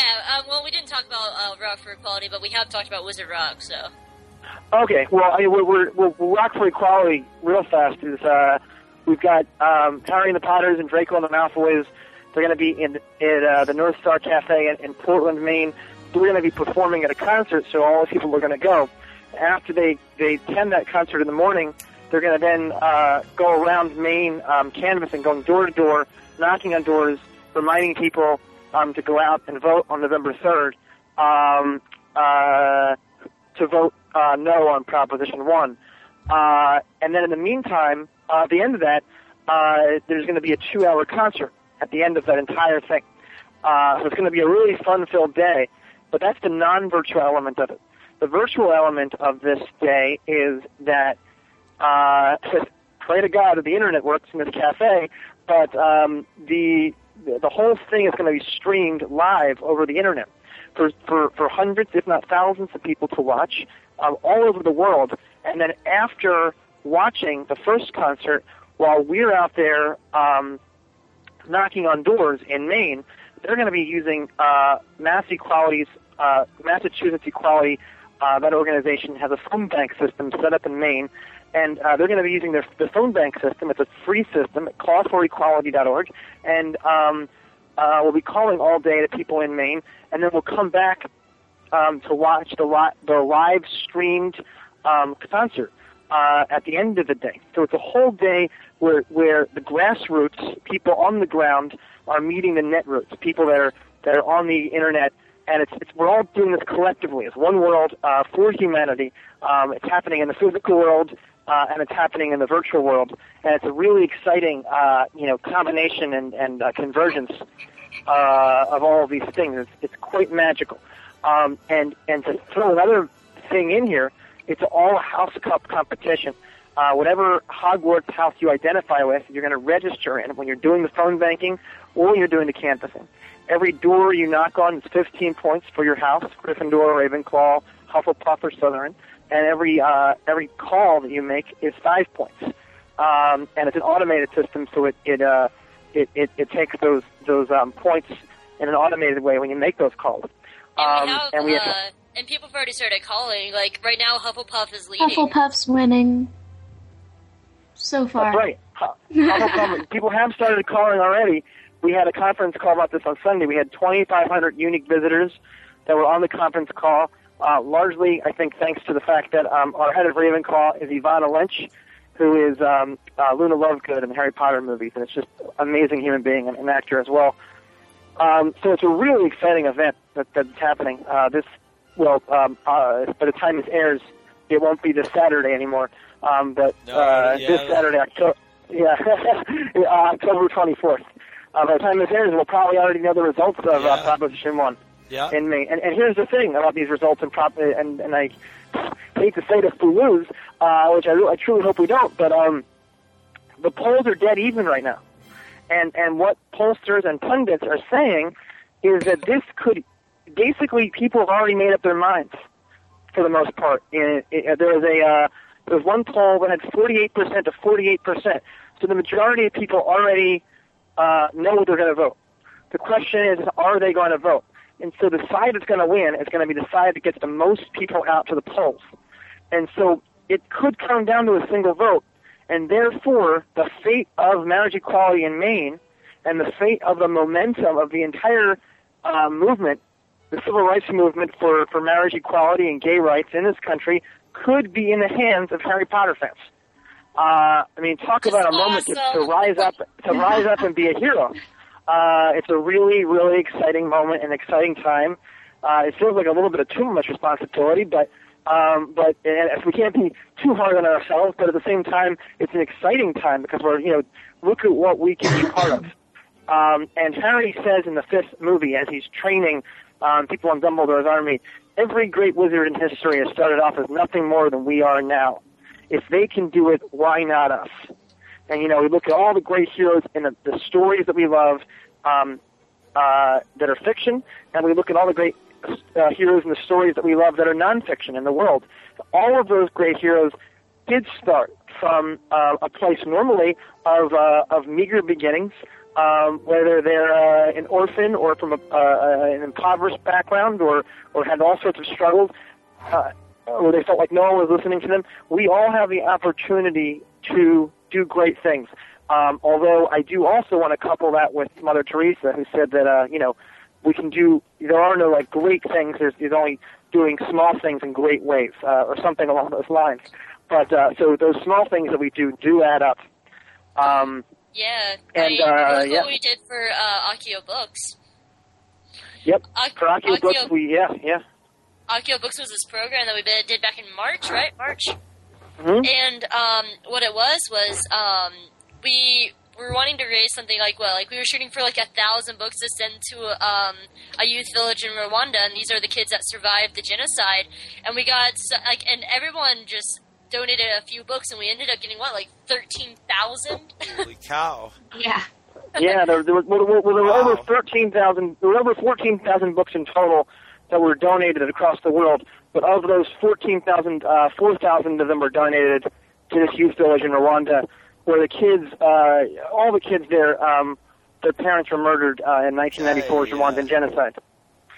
So, uh, so that's that's uh, another thing um, that we've done. Uh, I mean, there's just so many cool examples. Uh, when the UN, when uh, a a partner group of ours um, in the UK sent letters uh, to the UN saying, "Don't you know, uh, don't let Sudan get off the hook here for for for, for its war criminals that have engineered this this uh, this genocide in Darfur." Uh, uh, they sent 10,000 signatures, and of those 10,000 signatures, over three quarters of those 10,000 signatures came from the Harry Potter Alliance. So it's really watching Dumbledore's army uh, in action. I mean, there's there's there's so many uh, various ways. Um, I, I've now begun saying, uh, actually, Paul of Harry Potter's thought of this, um, the Harry Potter Alliance, a novel approach to activism. This is very, We call very- ourselves very double Book Eight. We we call ourselves Yes. in the fans Book Eight. Yes, Because we we're We are. book eight. Yeah, story. yeah Uh, we're the I mean, eighth like- book. Yeah. And it's it's not even like big things. Like we do a little a bunch of little things. Like we just had Magical Acts of Kindness Week, which is Mhm. where you go out of your way to do something nice. Like at the time, I was running a show in theater, so I hand writ, wrote letters to all my actors thanking them for working hard.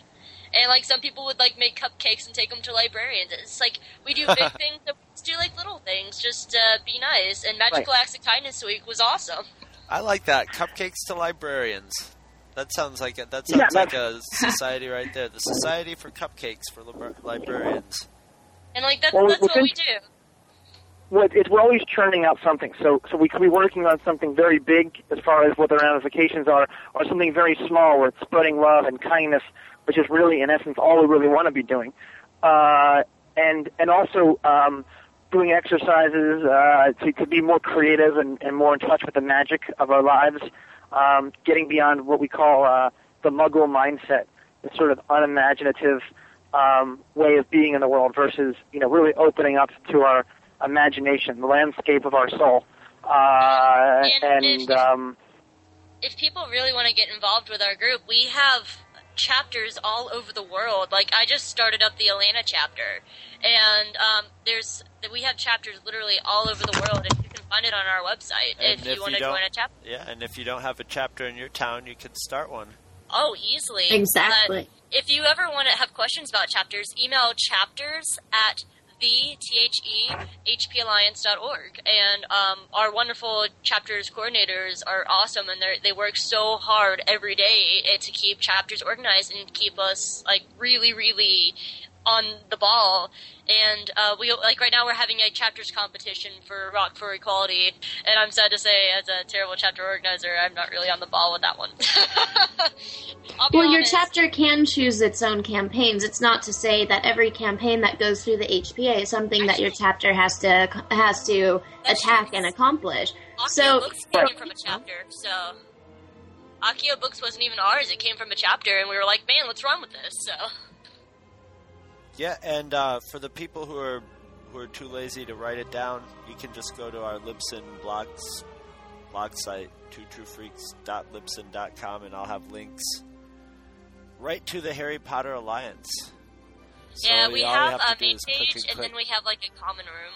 So Well, w- w- that's awesome, Chris. Because I, I mean, what Hope is and, and uh, you know saying here that, that we really make it easy for people to interact with us. We've got a Twitter, we've got a YouTube, we've got uh, we've got something All the Facebook and MySpace, and we got we got all the trimmings, all the new, the the the, uh, the new media trimmings. Uh, this thing called Ning.com, which is our hub actually. Uh, and so, uh, and we got podcasts. We got, so, um, uh, and and we make it really easy for people to join our staff or or start a chapter, and it's, it's always exciting. One thing I I would like, and that I was so intrigued, and that I am so intrigued with your podcast Uh-oh. by focusing on multiple stories. Yeah, well, is um is um one of the next steps I think I would love to see is um and and uh, the HPA may start a sort of initiative to work with other fan communities. Yes. Well, Uh, my advice is Star Trek. Star Trek's got a philosophy behind it, you know? Gene Roddenberry had a s- Mhm. philosophy and a vision of the future that was very. And I've been starting to watch the the whole run of the next generation again from the beginning, and I'm like on the tenth episode. But I see his fingerprint of how mankind, you know, his idea of how mankind has advanced beyond a lot of, you know, their their vices by you know by this time and uh, so you know I mean the, see, I was thinking the 501st because don't they give to charities a lot? And that's Probably. that's Star Wars. No, Star 'cause Wars, I, I, yeah. I, I was hearing about the 501st, and you get, I don't know if they're a humanitarian group, but I've heard that they've given to charities before. Yeah, start. and then there's the brown coats from Firefly. Yeah, the brown coats.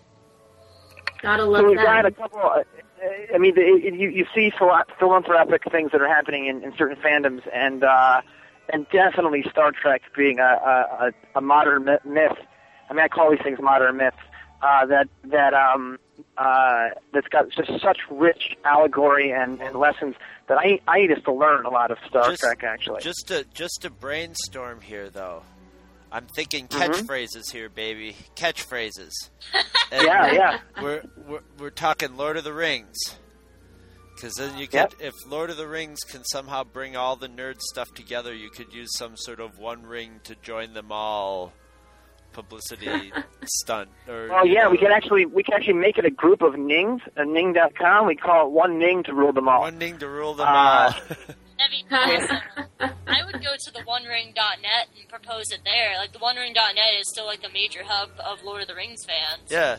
Well, um, I've been I, I've been a big proponent since I think episode 14 of our show of the nerds of the world have got to unite because there's just such an immense amount of power to See, that's to where the, I think the nerd fighting movement is going. Like, Oh, with nerd, Chris, you got to check out Nerd Fighters. You got to. I mean, that's what the Nerd Fighters are. Is is uh and and uh and, and I think you'll be a, a tremendous contributor to that. because uh, that, that that's kind of the concept is that we as nerds or dorks or whatever you want to call yourself, uh, you know, need to come together and and uh, and fight with what these two guys who are who started the Nerd Fighters, uh, John and, and uh, Hank Green, they call World Suck, which which is uh, you know uh, and, social and injustice. their uh, their motto is DFTBA, which is "Don't forget to be awesome." So they're always saying, "Guys, just DFTBA, guys. Don't forget to be awesome." Well, with that, No, but I, I yeah. I was just gonna say with that, I was just gonna end this segment just because it's running a little bit long, but we'll just pick it up right out right in the next segment. And if we That need sounds to, great. and I, I should go too. Uh, th- this has been such a pleasure. Thank you. I, I really hope we can uh, we can continue talking about these the, the, the you know this last piece uh, essential uh, definitely about n- nerds coming together and also multiple fandoms and stories coming together to do great work. My dad's always there to open all my doors. You have to call a patronus just to catch a glimpse of yours. My mom says she loves me, but she tucks me into bed. How's your mommy doing in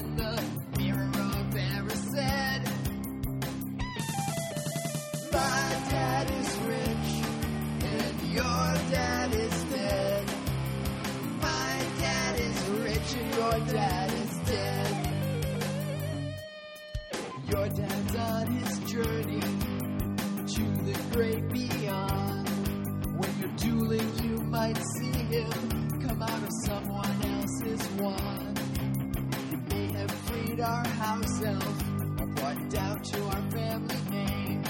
But your parents still got toasted by a big green glowing flame. My dad is rich, and your dad is dead. My dad is rich, and your dad is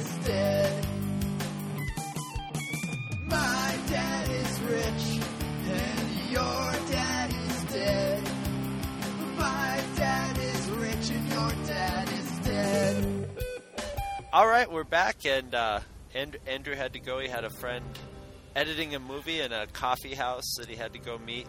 And I love the fact that there can be people sitting in coffee houses now. As as a filmmate, when I was in film school, like editing a movie was su- like even on video was such an expensive undertaking that you know I got to do it because I was in film school and all the equipment was there. But if I wanted to do it at home or in a coffee house, you know, it's unimaginable. So I love that people can be sitting in a coffee house editing editing a movie.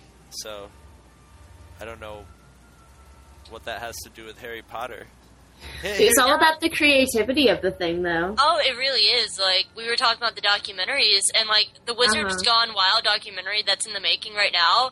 It's all streaming from fans. Like um, they they sent out a thing. And they're like, if you have any videos of you Mhm. just singing in the car, or you being at a rock show, or you just hanging out with your friends and just doing crazy stuff, send it to us because we want it. And that's all this documentary is going to be is just crazy videos from fans. And and I want the listeners right now, whenever you hear the word rock, you have to picture a W in the front of it. Yeah, it's There's always a W.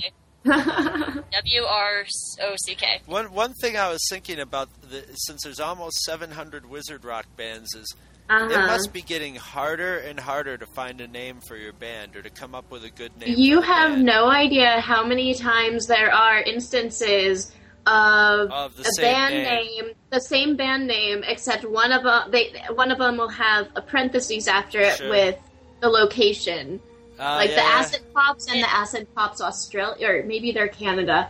I can't remember right now Yeah. off the Isn't top of my like head. twelve the Hermione Grangers? Like twelve of them or something? I None of remember them there's a have lot. quite that many, but I was briefly in a punk rock band which had the greatest name in the world, which was called My Penis. Which, if you once you start talking about the hey, you know, handing out flyers, going, "Hey, have you seen my penis? Hey, you should come check out my penis." Uh, my penis is big in Japan. You know, I really, really want to make a band called Back Again. So when they come on stage, I go, "We're back again." oh gosh, That's actually in all seriousness. and then you can I just did- go, "Thank you, good night." I I, know. I fulfilled my purpose. Like, well, actually, though, in all seriousness, if I created a Time Lord rock band, which is Trock, I want it to be Ace and the Nitro Nines. Mine would have K nine. Mine would have K nine in it somehow. I'm not creative enough for making bands. This is why I There's write probably a about bunch them. of sonic screwdrivers too. I'll bet. See, I would Oh, want gosh, to. that'd Uh, be cool. I, if I had a Wizard Rock band, though, I would actually want to sing more about the fandom and slash pairings and like write love songs to all my Ah. slash pairings. Ah, slash can't stand your pairings. slash Oh, pairing. It let's talk about me it. Yeah. Yes, this is an interesting topic right here. We went from we're going from really deep metaphysical conversation with Andrew. now that he's gone, we can start talking about slash pairing names. Now, just for the uninitiated, which I doubt there's anybody listening, but like I didn't slash. St- it sort of started with people who like wanted to write stories about Kirk and Spock having sex, and Yeah. they were called. I guess it was because it was Kirk slash Spock or whatever. So the so, of course, there's Harry Potter slash. Yeah, fan and everyone has now. their OTPs, and OTP is your one true pair. And then you could go into OT3s, which is like threesomes. Oh my god, I have Oh my god! my, my OT3. Oh yeah, my OT3 for Doctor Who is Jack, Tenth Doctor, and Ianto. And oh my god, I love that OT3 so much. Speaking speaking of um, people's choices of OTPs, there is a band by the name of Drarry in the Slithendors. Just so you know, Well, now what's- Drarry being Draco Harry. Oh, okay. Yeah, that makes sense. Oh my god! God, you want to see how many we can name off? Yes, uh, Doc- please. You're gonna be doing most of the naming, hun. Oh my god, I'm so bad at this because I, I know what I like. I know I like Snupin, which is Snape and Lupin. Um, they're my OTP. Um, I also like Puppy Love, which is uh, Sirius and Remus, and that's because Sirius can turn into a dog and Remus is Right. a werewolf. Right. Um, there's Snarry, which I really hate because it's Oh, Snape it's- Harry, and I don't understand it. Um, and Is it like Snape Hermione? Is that what, what do they call Snape Hermione? I don't know, but I know the one I Yes, exactly. the one I really, really hate though are the Harmony shippers, and that's that's Harry and Hermione, and they just scare the pants off me because they're like, you read a Harmony thing, and they're like, Harry and Hermione are going to be in love. Oh my god, we have to kill Ron. Let's kill him. Ron's going to die. Oh my god. Okay, he's dead. And now they're gonna mac, and they're gonna have babies, and they're gonna be frizzy-haired, scarred babies. Frizzy haired scarred baby. As if scars are passed on by genetics. I like that. Apparently, like in Harmony, shippers are they're so like Melissa Anelli. I keep I keep referencing her, but she's just so great. This like Harry, A History is just such a great book. And because like my favorite chapter is when she was talking about how the Harry Potter fandom help, helped her get through 9/11 because she couldn't find her sister because her sister worked in the World Trade Center. And Yeah. um, she's spoiler, she's okay. Um, but I mean, it's it's so good. But she has this like long chapter about the debate between. This was before like the last final books. It was about book four or five, and it, it has this whole paragraph about a colon, like like the punctuation colon, not like your lower Right. intestine.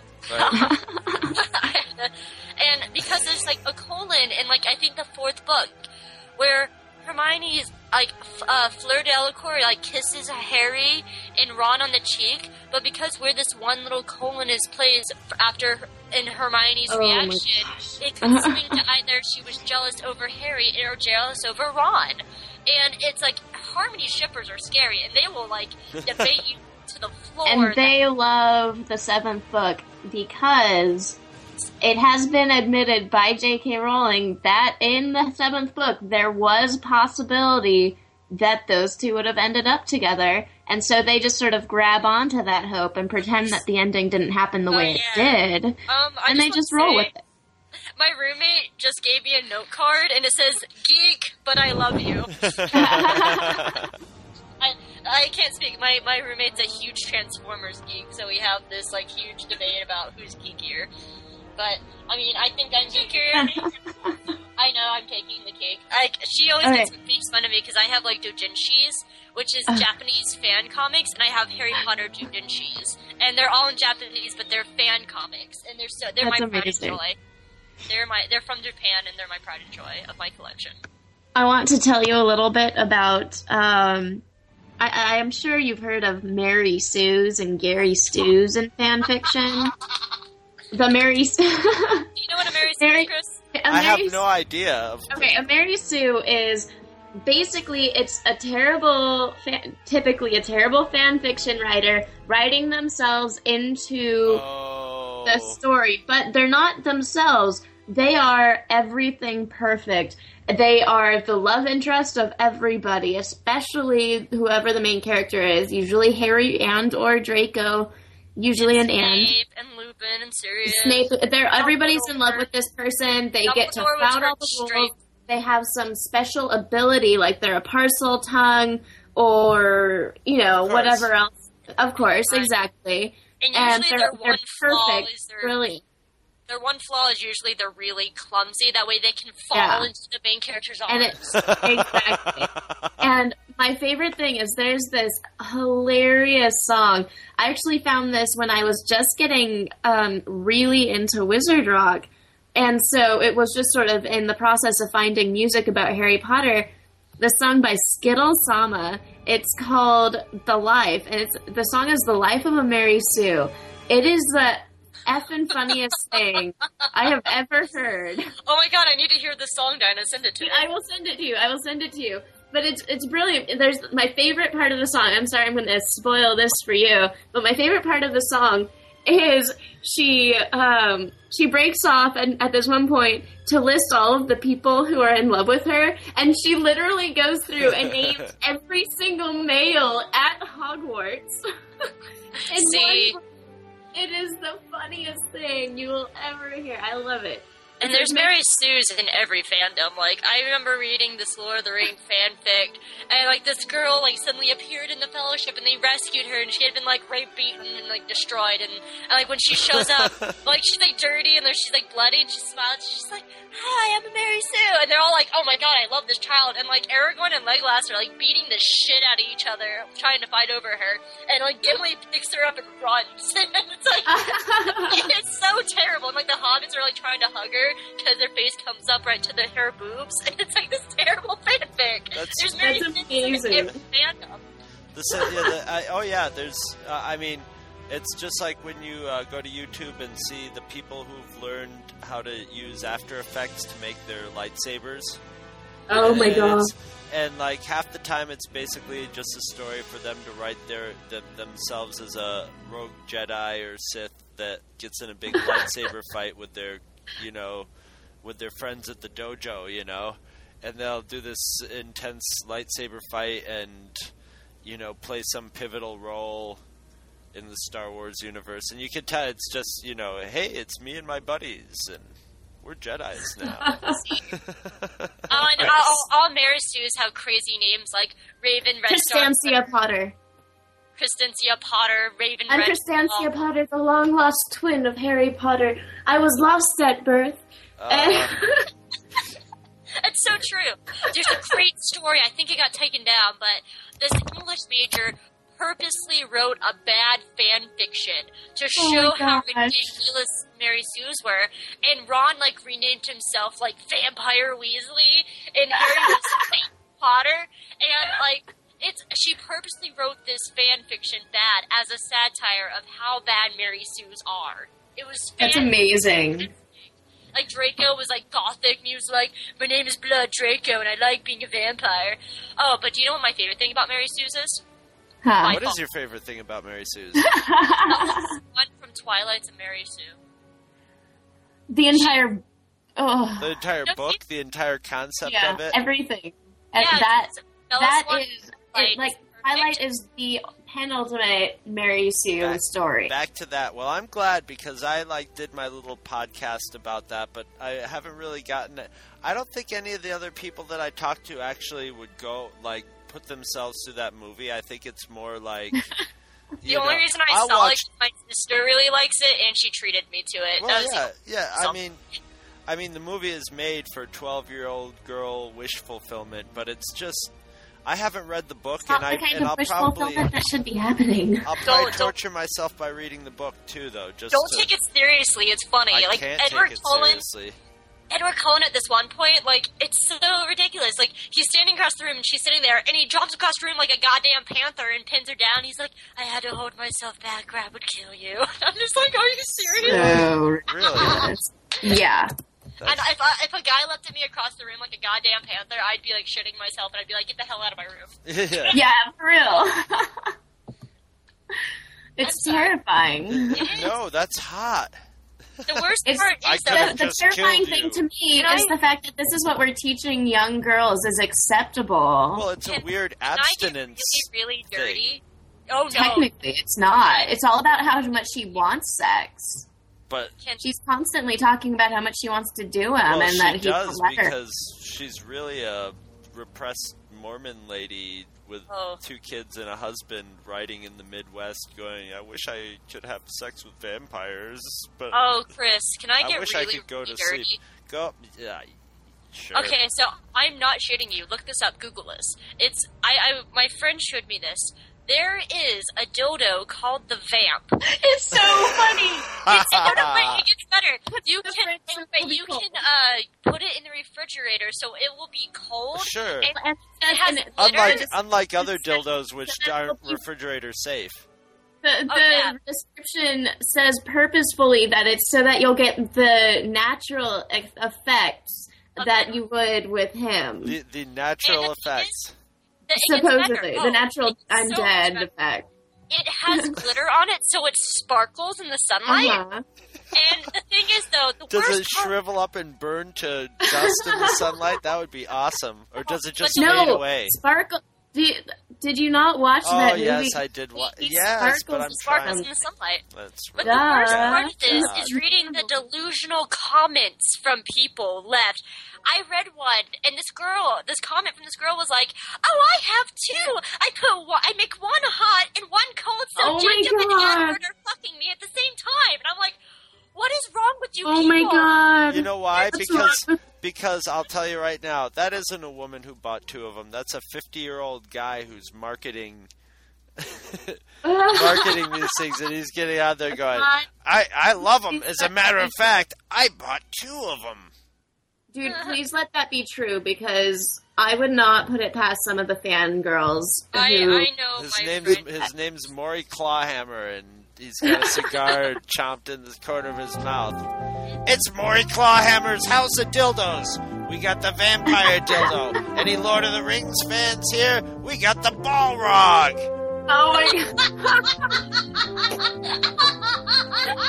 god! you know. I have I, I make a point of I find the most ridiculous Twilight merchandise and I share it with a coworker who sits next to in the cubicle next to me at work, and she'll send me uh, I'll send these to her all day long. My I've sent her the the vampire dildo. I've I have found a shower curtain that is personalized to have Edward Cullen's face, just his face, on Peering the into- entire shower Peering in as you take a shower. Giant Edward Cullen face. My favorite one, though, absolute favorite one. There's an actual shadow silhouette, life size silhouette that you have, and you put it on your wall, and it has the words "Be safe" next to it, and so that he's watching over you. That's so creepy. I would like wake up and scream. I know. It's like, oh no, it's just the creepy stalker shadow that I put up. So ridiculous. It's hilarious. It's the funniest stuff in the world. Well, hopefully, hopefully it'll lead these twelve-year-old girls to actual good genre stories. Maybe they'll read. Sad thing is, is that there's adults. Okay, I'm gonna r- totally rat her out. My friend Katie um, loves Twilight like to death, and Ugh. last semester she went to study abroad.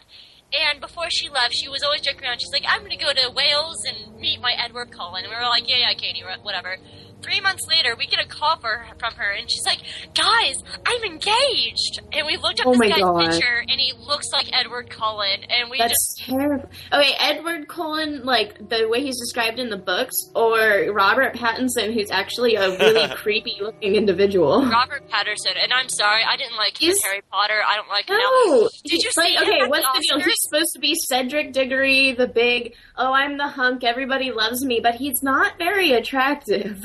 Viktor Krum was cuter. But the thing, It's the thing, I think the thing about his hunkiness is they were playing on maybe his actual hunkiness, but the success of Twilight. I don't know. Maybe I don't even know if maybe uh, the Twilight even affected his casting in it because they could have been working on Harry. Twilight Potter happened before later. Yeah. Yeah. So- See, I, I have is, no uh, idea.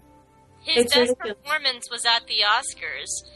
The 2008 Oscars, I'm wanting to say, um, they were when they were going through the nominations for Best Actor, they would like give little speeches about each actor. He was sitting behind one of the nominees, and every 10 seconds he would change a pose. Like he'll be touching his chin, and then he, like 10 seconds later he would like look off like dreamily, and the next That's amazing. and like the next one, he would pout, and I'm just laughing my ass off at this damn video of him posing behind. I think it Oh was my something crazy God. like Leon Ne- Neeson. That's remarkable. Like this guy, he's a joke and a character of himself. I cannot take Robert Pattinson seriously. I just can't. Seriously. There's, there's nothing about Twilight that can or should be taken unless you're being academic about it and just sort of dissembling the. It actually hurts. subtext if you really There's wanna nothing to dissemble. Yeah. I, I was actually going to, I to my bookstore at the beginning of the semester to buy my school books, and one of our English classes is teaching Twilight, and No. I, I don't know if it's good or bad. Well, the It's thing bad. about it is there is subtext in it, but I don't think it was intentional. I think it, It says wasn't. more about the Stephenie author. Myers cannot make a than- simile the life of her. But, I, No. but that stuff. And you can tell what word of the day was on her word of the day calendar. Yeah, I love that. I you see that stuff fascinates me because it's it's. It, it, it goes beyond being like, okay, I want to read this good story. It has all these levels of like, yeah, this woman was, I think she was an insomniac and a Mormon woman, and she's married, has two kids, and she'd be up all night and she'd write these stories, you know, out of her subconscious. I, I have I have a little Twilight story. Um, I was I was studying abroad a couple semesters ago myself, and there was this time frame where I was you know away from home, everything. I had a whole bunch of work in class. I was going crazy, and I just finished turning in a I think three papers, and I decided I needed a, a, a little bit of time to just turn my brain off and not think for like a week. So what I did was I picked up the Twilight books and I read them. I didn't have a single coherent thought that had anything to do with the real world whatsoever for a week straight because I was just reading Twilight. It was great. Yeah, it does have nothing to do with the real. It has, uh, you know, the, the I- I- vampires there was no are not. academics to it. There's, there's So, no uh, elements of a vampire story. The vampires aren't really threat Vampires. threatening. Yeah, there's no there's Yeah. no threat of the corruption of becoming the undead. It's something that she actually yearns for. And, Yeah. and the My- the issue that he's what you know this old guy hanging out with this high school girl is Uh-huh. never really never. You know, really the, one of my favorite quotes is from um, a wizard rocker named Alex Carpenter. Um, um, is he he was talking about Twilight and he said Twilight is the Ha- Hannah Montana of literature.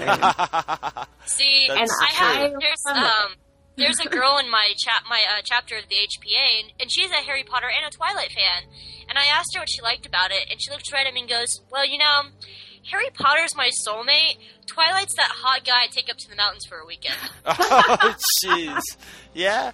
Well, yeah. I guess you could sort of put it that way in, in some way, but you also get a venereal disease at the same time. Yeah. know? And then you'll get rigor mortis. Or you end up pregnant with a deformed baby or something. You know, there's all sorts of horrible things that See, can come out I don't that understand pairing. what she was smoking because, like, the first one, the first book, from what I can tell from the movies, looks like it's a romance. The next one looks like it's the Da Vinci Code, and what I hear from the last book, the last book I hear is if she smoked pot, read all the crap fan fiction on Twilight, and just and put then it. published it. Everybody agrees. It's amazing. I just want to say I'm really excited because the Phillies are going to the World Series. okay, Wow, sports just intruded into two true freaks. You're treading on dangerous ground there, girly. And um, I am the fact that we're completely lost. Isn't it the fact because like like I hate that the general stereotype is that only boys can be geeks, and I I like the fact that I'm a girl and I'm a geek. Well, you know, so do I. But I mean, I'm happy to not be a part of. Uh, to, I am happy to be a part of the stereotype of girls not really being into sports. Like I have to say, probably one of the most annoying things ever is um. I went to a comic shop back in my hometown, and I was um, I used to play trading card games a lot in high school, and I was looking at some like uh, at um, a game that I used to play, and I was just kind of like laughing because um, at the direction it's taken, and this guy walks up to me and just gives me this look, and he's just looking at me, and I just kind of gave him this like little smile, and I went over to the comics, and he's watching me, and so finally I just looked at him like, dude, what's your problem? And he's like. Do you even know what you're talking about? Why are you even in here? And I just looked at him and I bitched him out. And I was like, Do you know what the fuck Superman's going nowadays? Right now, Superman is doing this, this, and this. John Malkovich. and I looked right up and said, Do you know who Damian is in the DC world? And I was like, No. And I'm like, That's Batman's son. And he's the new Robin. And uh, Yeah, do you know who Todd is? Because Jason Todd just came back and he hasn't been here since like the 60s. Do you know how Jason Todd died? He was beaten to death by the Joker, but of course he wasn't beaten to death, and then he came back and beat the shit out of the Joker, you motherfucker! And he was just so quiet. I was so proud of myself.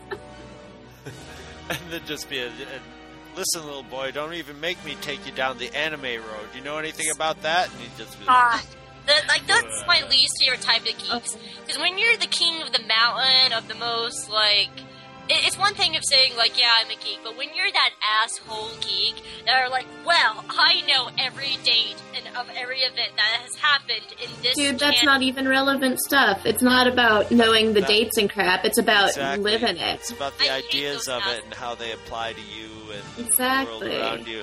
Well, that's what at the you know coming back to the the Clone Wars panel that there was some of that going on on our panel. You know, there were like yeah, the, uh, we, it was really funny. We when we did the adult themes, there were a couple people who would just would spout out some little piece of information that had nothing to do with actually what we were talking about, just to they wanted to look. They just wanted to prove that they were that they knew super a little bit more about it or knew something to add to something that somebody mentioned that was had nothing really to do with the main topic. Yeah, it, it's very, but you know, I Those guys are assholes. the, the great thing about um, that I noticed about Dragon Cons and just sort of gatherings of nerdy, geeky people in general is there's there's still assholes there, but the proportion is way smaller than in normal society. And um, one thing I was really happy about, and this is a pet peeve of mine, at Dragon Con, all those people there, tens of thousands of people there, I saw nobody with chin pubes.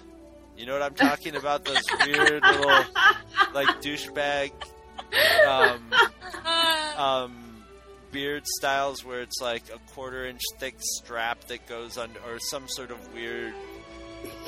I just, there's something just primal about that that makes me say that's, you know, and I don't want to be the fashion police or whatever, but I am. I'm and nobody, unless it was there was some sort of irony to it, you know, or, or something where there some costume that was a a combination of the Gotti brothers and Chewbacca or something like that.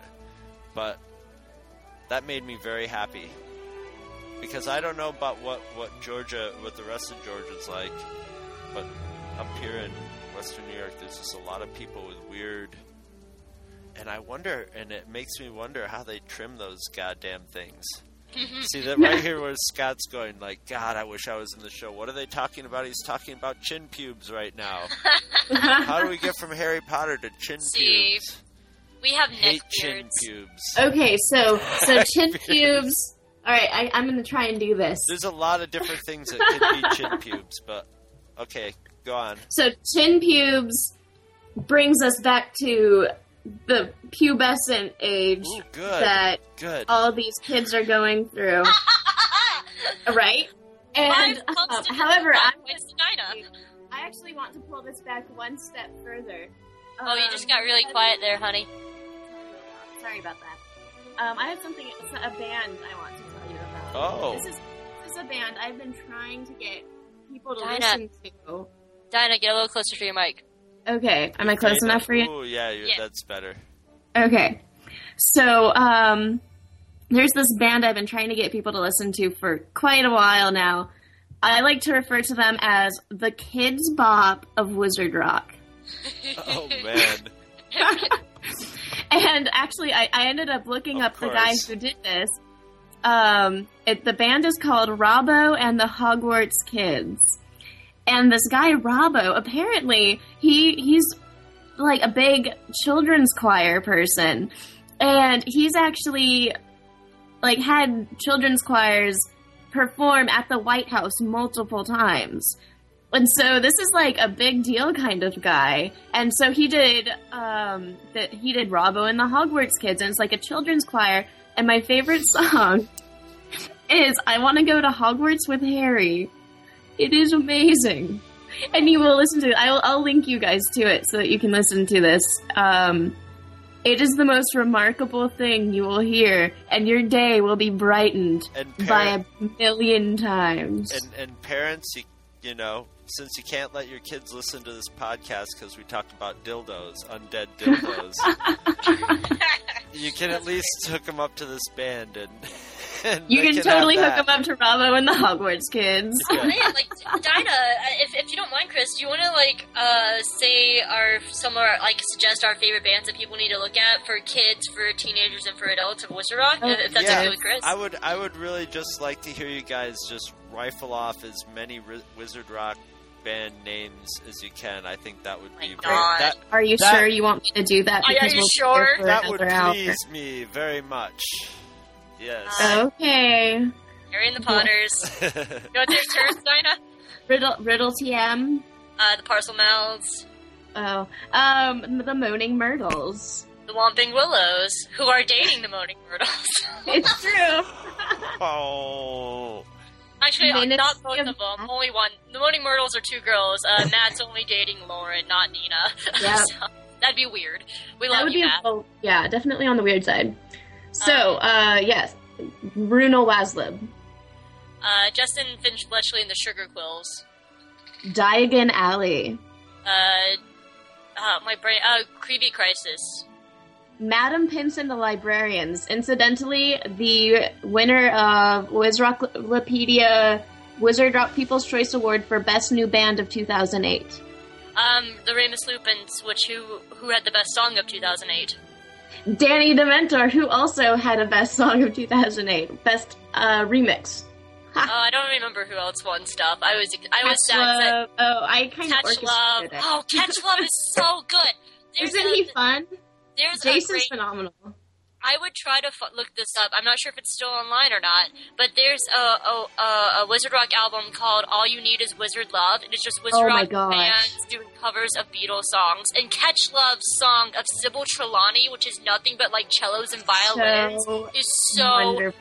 beautiful. Oh my gosh, what's the name of the original song? My brain just turned off. Oh my god, what is the name of that original song? Eleanor Rigby. Ah, Eleanor yes. Rigby. Yes, thank you. Oh, it's so great. Oh, what other bands can we name off? Oh god, Uh, House of Black. Romilda Vane and the Chocolate Cauldrons. Oh, she's so great. She's uh, Romilda Vane and the Chocolate Cauldrons is done by um, Amy Amy Snow. Snow. and she It's is. Um, WZRD. It's a Wizard Rock podcast. and Um, if you are interested in Wizard Rock, pod, Wizard Rock, then you need to listen to WZRD. It's absolutely fantastic. Oh, I'm going to tell you about Voldemort a little bit because how can you not know about Voldemort? Voldemort is, um, I believe they're from the Netherlands, and they're a heavy metal band. Of course. Amazing! That's oh my gosh, metal I'm, looking. come from. I'm looking at a list right now. The Orgasmic Parseltongue Horcrux Experience is a real band name. They're probably a psychedelic band, man. I haven't listened to them yet, but I want to Ministry of now. Magic. Ministry of Magic is like the boy band of Wizard Rock. It's true. They're, it's these five guys, and they represent the four houses, and then they have Mark, which is Voldemort, and they're, they're so wonderful. Voldemort. They're they're they're basically an electronica band. Um, another a phenomenal electronica band is the Misuse of Muggle Artifacts Office. They kill me with glory. Oh, Quick Spell just came out of, I think, Germany, and they're yes, so good. Germany. Bianca and Kevin. I was like, I was so fortunate as to meet Kevin in um, Birmingham. No, in London. He came to the UK Yule Ball, and he had they hadn't started Quick Spell yet, and so I started talking to him. Where we like would talk on the internet, as one will do these days. And all of a sudden, quick spell came about, and I decided that Kevin should be my new husband. They they have this song called "Not My Son," and it's in Oh. the it's in oh that song just rips your heart out because it's, It's in the point of view of Lily, and she's begging Voldemort not to take kill her son. And I she's know. and the, and the lines are uh, "Not my son, uh, not my Harry, please take me instead." Oh, hmm Hold on, you know, I actually I'm gonna look at look this up now. Um, I am working on what I'm calling the ultimate playlist. Um, I'm I've come up with this is for a, a, a site I'm about to start doing called the Daily Rocket. What I'm going to do is do 365 days of a different wizard rock band a day every single day. And so I'm doing the I'm working on the ultimate playlist as just sort of um, a personal side project within it. And I, what I did is I mentally went through and I found the ultimate scenes in the series, like Lily and James dying for, to save their son, Harry learning he's a wizard, um, taking out the basilisk.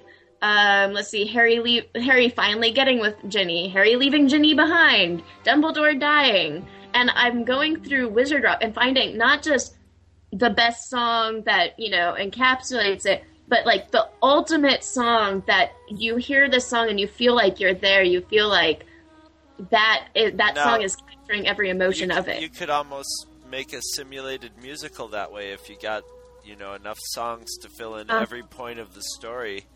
gosh And, that's, and uh, over time, you will. All you have to i do have is tried keep to do that actually Actually, there's already a musical. Um, there's the, the oh my gosh a harry potter musical Yes, uh, University of Michigan wrote a Harry Potter musical, and it's on YouTube under Star Kid Potter. It's the greatest three hours of your life because it's actually written for people who don't know Harry Potter.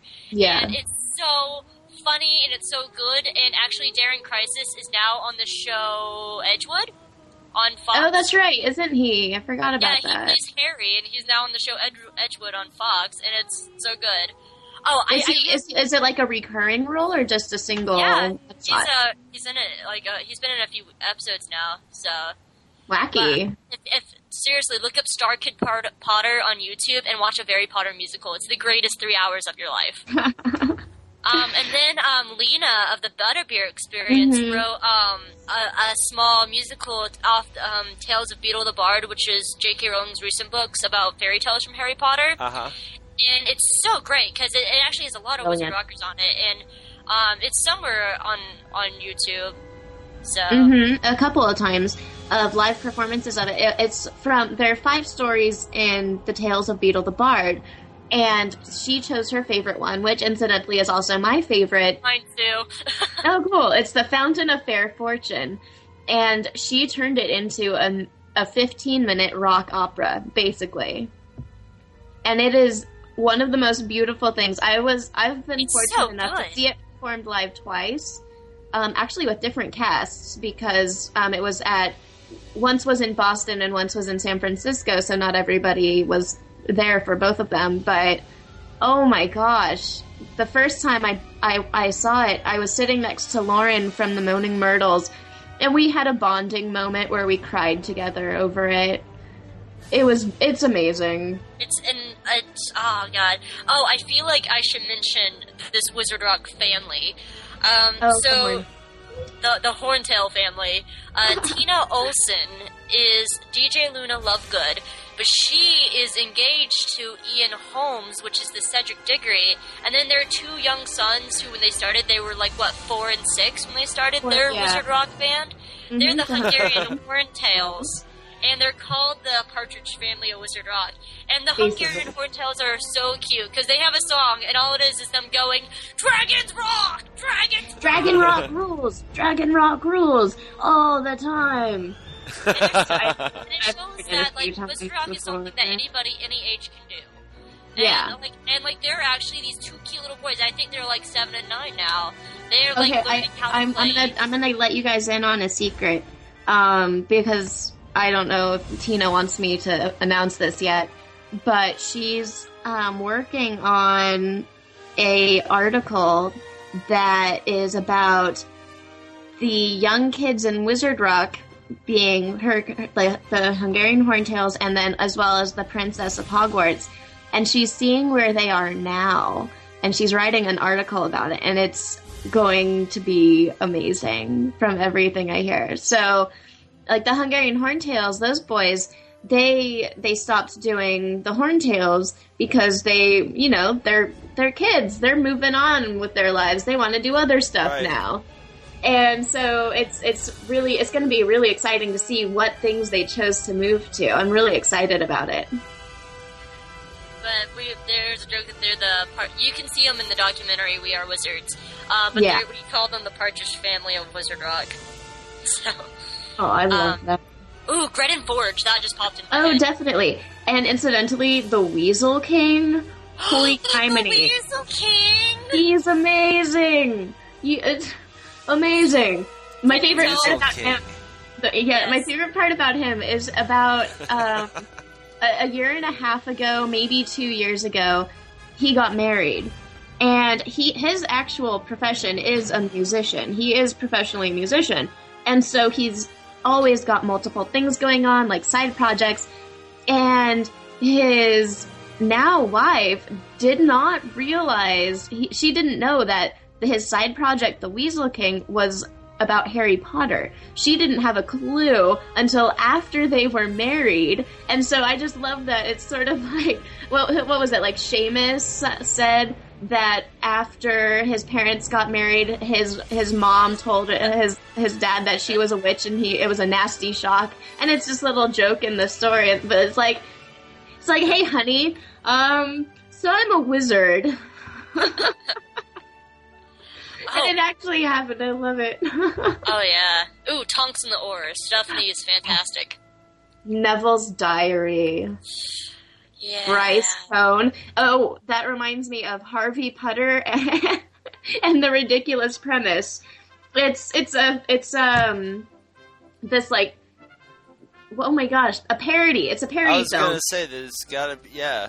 Yeah, and it's the, the have you ever heard of Dork of the Rings? Yes, Yes. I have. It's those same guys. It's them. They're doing Harvey Putter and the a ridiculous premise. Um, and it's. I, I saw a, a little preview of it um, at Alcatraz in San Francisco.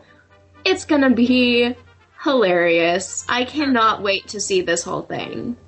Oh, Dinah, I, I feel like we cannot talk about Harry Potter fandom though without mentioning Potter Puppet Pals. Oh my Potter gosh! Puppet Pals. Go to You just, www. you just said Potter Puppet Pals, right? it's Yes. this, yeah. Yes. Okay. This guy named Neil. Oh God, I can never say his last name. You'll see Ciceriga. I have it's Ciceraga? it's it's something very difficult to pronounce. Anyway, go to PotterPuppetPals.com, and he started as two Flash videos, but then his parents actually made him puppets in a stage, and it's absolutely fan fucking. How old is he? He's a Um. He's like 20. yeah, he's he's probably he's early twenties now. Yeah, Um, he's like the same age as you and I, isn't he? Hope. Yeah, he is. And he also has um, a band called Lemon Demon. It's not a wizard rock band, Have but there's this song, um, he- the ultimate showdown of ultimate destiny. Oh, my roommate. Oh my my gosh! it's roommate phenomenal. has just informed me that that um, has just poked his head in the door after hearing Potter Puppet Pals. that it's his that, that's his friend who made that. Really? No way! He knows Neil. He knows what? What's his name? he knows Neil. Neil. My, my roommate's named Neil. Also, it's not him though. Oh my god, holy crap, are you serious? I'm driving up. I was gonna say, now this is a smaller world than even I can imagine if that was randomly Neil there. But um, anyway, like He uh, also he- wrote a song about Abe's, Abe Lincoln's head. I'm be, being informed. Abe Lincoln's head, yeah? Yes. Sounds, I love sounds this, right. I love this instant information. Just I can bark out three word phrases, and my roommate's a master of coincidence. um, Potter Puppet Pals uh, video, Mysterious Ticking Noise, won Best YouTube Video in the comedy section of 2007, I'm wanting to say? 2006? um, something like that, probably. yeah, and it won, like, Best Comedy. It's one of the highest rated videos on YouTube. Well, But- I, I gotta say, I'm just in this like nerd culture shock now because our show is just so steeped in Star Wars and Star Trek, and you know, I I've uh, we've sort of prided ourselves in having super nerds on, but this is great because you guys are super nerds in a whole different world. yeah, like, as much as I love, like, Star Wars and stuff, Harry Potter is my, like, fandom. Oh like, yeah, I like, can see that. it's yeah, yeah. I was just actually I was going to ask you guys: Is there, are there any other topics? Not that I'm trying to change the topics, but are there is there anything else that you could like go into the to the same depth as Harry Potter? I you know what I'm saying? Like I could do new Doctor Who. Uh huh. Um, I don't know old Doctor Who, but uh, I can do new Doctor Who. I can do some anime. Um, I'm looking around my room at my walls right now. I can do video games. I can do comics. I can do Lord of the Rings. I can. I, I pride myself that I'm kind of an everything nerd. I Re- tend- Renaissance. nerd? Yeah.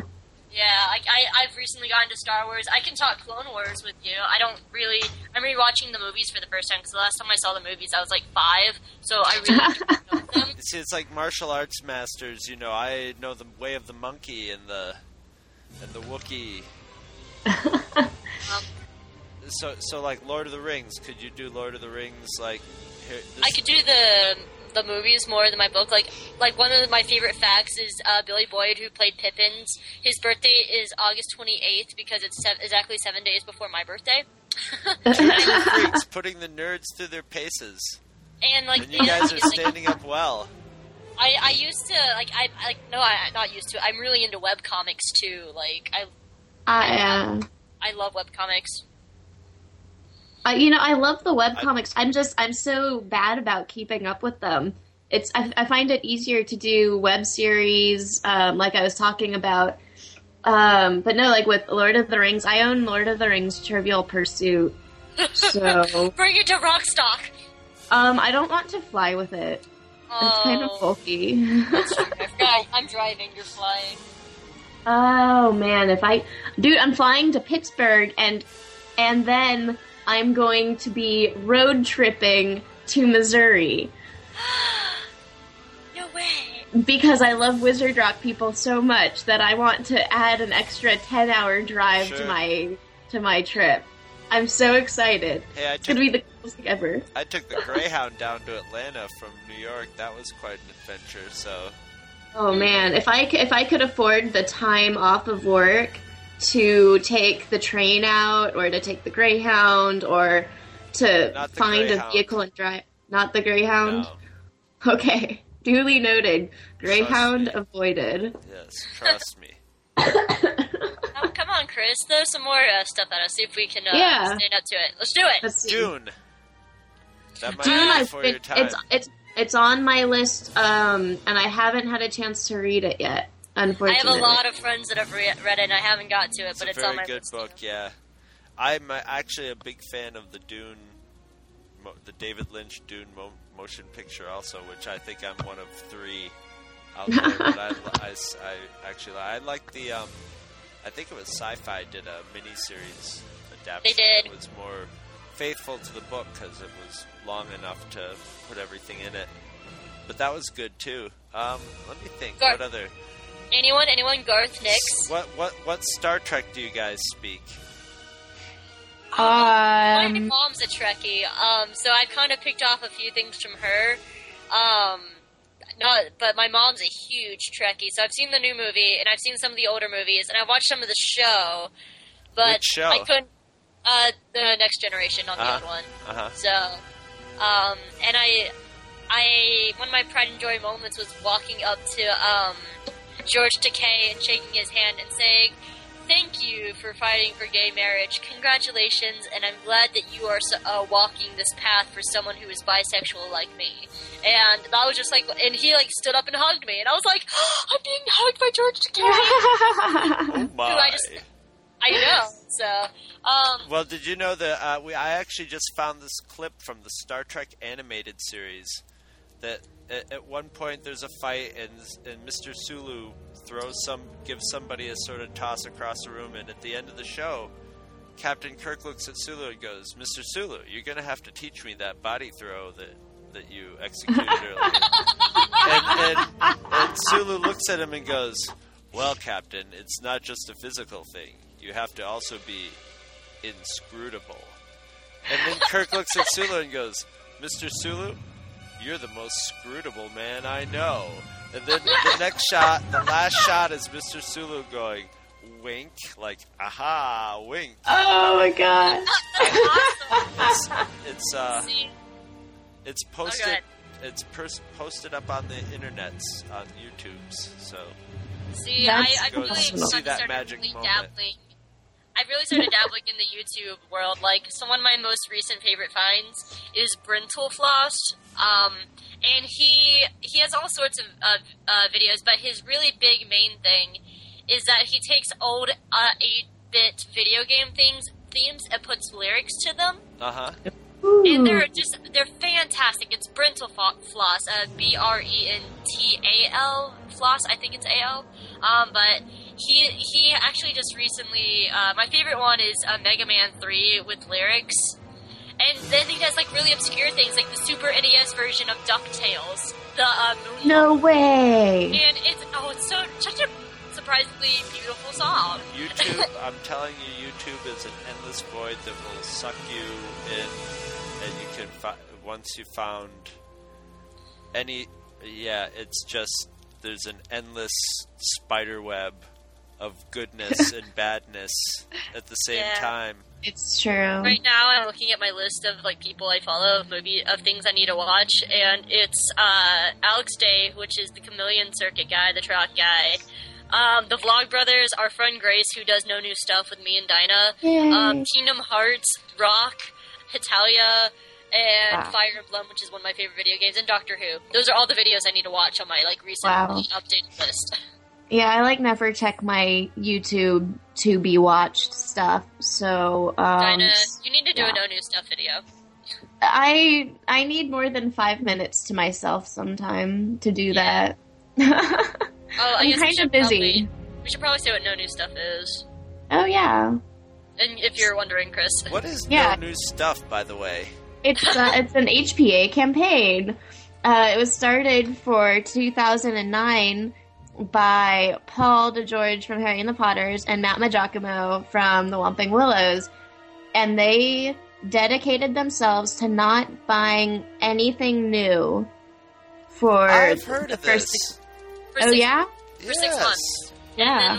And I had me- no, I I heard of it totally independent of. I can't remember where I've heard of it, but it, it had it was totally independent of any mention of Harry Potter ness at all.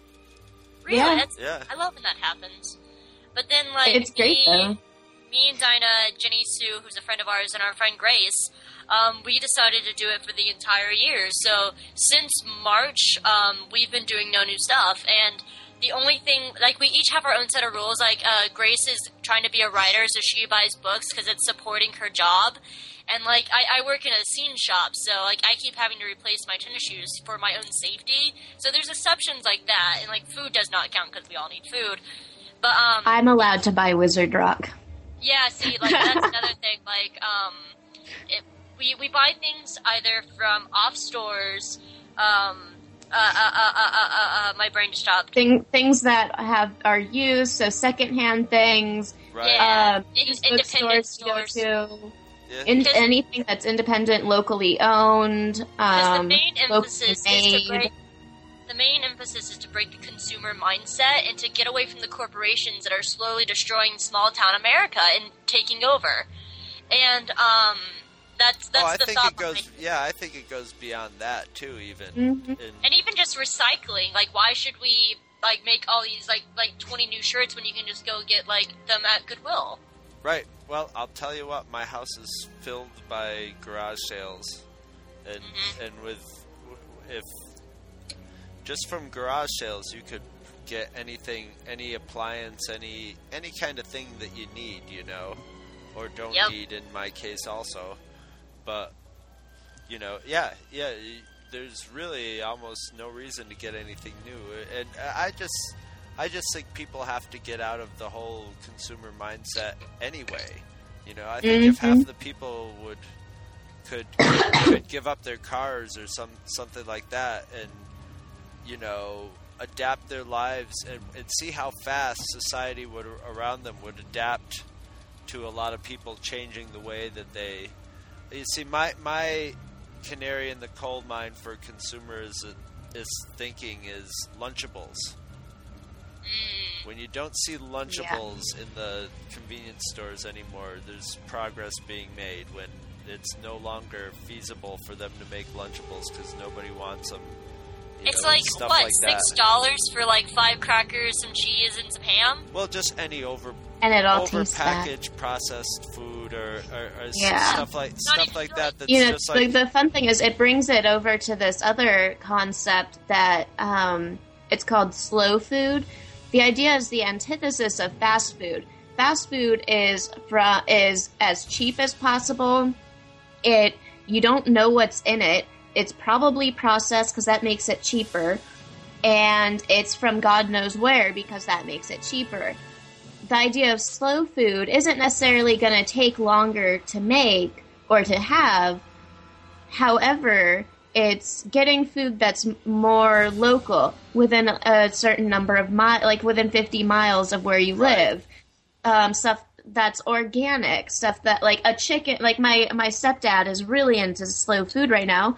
And there's a woman who lives 15 miles away who raises chickens and they buy their chickens from her and they get their eggs from her and they go to the farmers market to get all of their veggies and it's just it's this idea of not only like getting the food lo- as locally as possible as organically as possible but knowing where it came from knowing the person Yeah. who grew that food knowing the person that raised that chicken. And you know what went into it. You know where your food came from. It's this relationship between your your food and you. And it's so interesting. It, and it really dabbles into like another one of our campaigns that like we're in the process of that we haven't like really gone full force with it because we're still trying to work out a lot of the legalities. We're doing this campaign called Not in Harry's Name, and Mhm. um, it's it's to support free trade because we found out that uh, on the Ivory Coast, where uh, corporations like Nabisco and Nestle get their chocolate from. Um, their chocolate is produced and grown and made by ch- uh, child slavery or terrible oh wages. sure, And so, and, and we found out that the people who make the Harry Potter chocolate gets their chocolate from there. So we're doing this campaign soon once we like really work out the kinks of it, where we're going to stand up and say, no, we as Harry Potter fans refuse to get our chocolate from child slavery. yep that'll be an easy win. I'll tell you that right now. Free trade's not as easy as people think, especially when you have like this to go and Nestle, and I think Hershey dabbles in it some, not as much as they used to. Yeah, but at the same time, at the same time, you guys have shown, you, you know, you guys have big numbers and are representative of a, a proportion of Harry Potter fans, and just the fact that they are big companies means that they also have big reputations that they like to uphold, and and um, you know And- they and could they, they, that- they have big publicity departments, but at the same time, you guys can get on the news and be like, "Hey, we don't like Harry Potter products using child And, uh, slavery.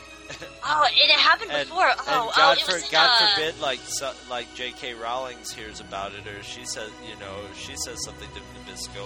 Whether she does or doesn't, just the implicit, not threat, but just the fact that she might, you know, would would not be a good thing for them either. So they, you know, And, and um, oh, Dinah, It's possible. you gotta help me on this. What was that thing where there was a huge boycott of Harry Potter merchandise like several years ago because this Oh. girl had a website and um, uh, uh, Warner Brothers slammed her with copyright infringement. So she started this movement to like Yeah, okay, this is what it was. Um, People were making websites, fan websites, that would use terms from the Harry Potter books, or they is- would this is clearly really, talking really about early in it. the fandom. Like really this early is very early, and this is this is um, a major thing and a major stepping stone in online fandom. Because this is the first time a fandom was coming into its own, was like really getting started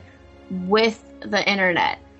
And so what happened is Warner Brothers they sent out a mass round of heavily legalized um, letters, emails, cease and desist orders to 10 and 11 year old kids who were running these websites just thinking that they were having a good time. And so They one of the yeah, exactly. And so they started freaking out. They're, they're these kids. They don't know what this means. They don't understand what's going on. and, and this one girl, and I don't remember her name with the life of me. You can, you can see her uh-uh. in Uh-uh. We Are Wizards. She had a terminal disease, and she was dying. So she was doing this in her free time to like kind of perk herself up while she is dying from this terminal disease. Yeah, and she gets slammed by Warner Brothers. Well, it's like the RIAA always seems to. The people that they get the most are like poor, you know, some poor little teenage girl, you know, who downloaded the you know latest Britney Spears song or whatever, you know. and So- and this girl started this huge movement to uh, to um to show that the it, they Warner Brothers wouldn't be what they were would be without the fans. Right. So you Yeah. bought the books from J.K. Rowling, but any merchandise or anything like that was boycotted. Yeah. And, and it was the first time ever that a major corporation stopped and went, "Whoa, our fans are important." Yeah, well, there, a lot of that got tested out with Disney too, because Disney used to be mm-hmm. very copyright sue happy, and they still are, but now they're more looking for unlicensed merchandise and something.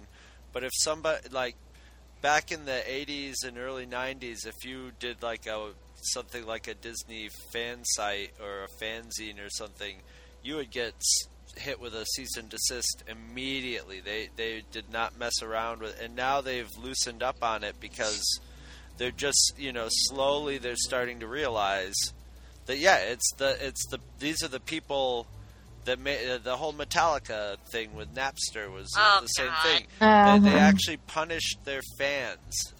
they punished the people who were excited about them and eager to hear their music, and they they ruined the whole thing for everybody. It, it was just ridiculous, goddamn ridiculous.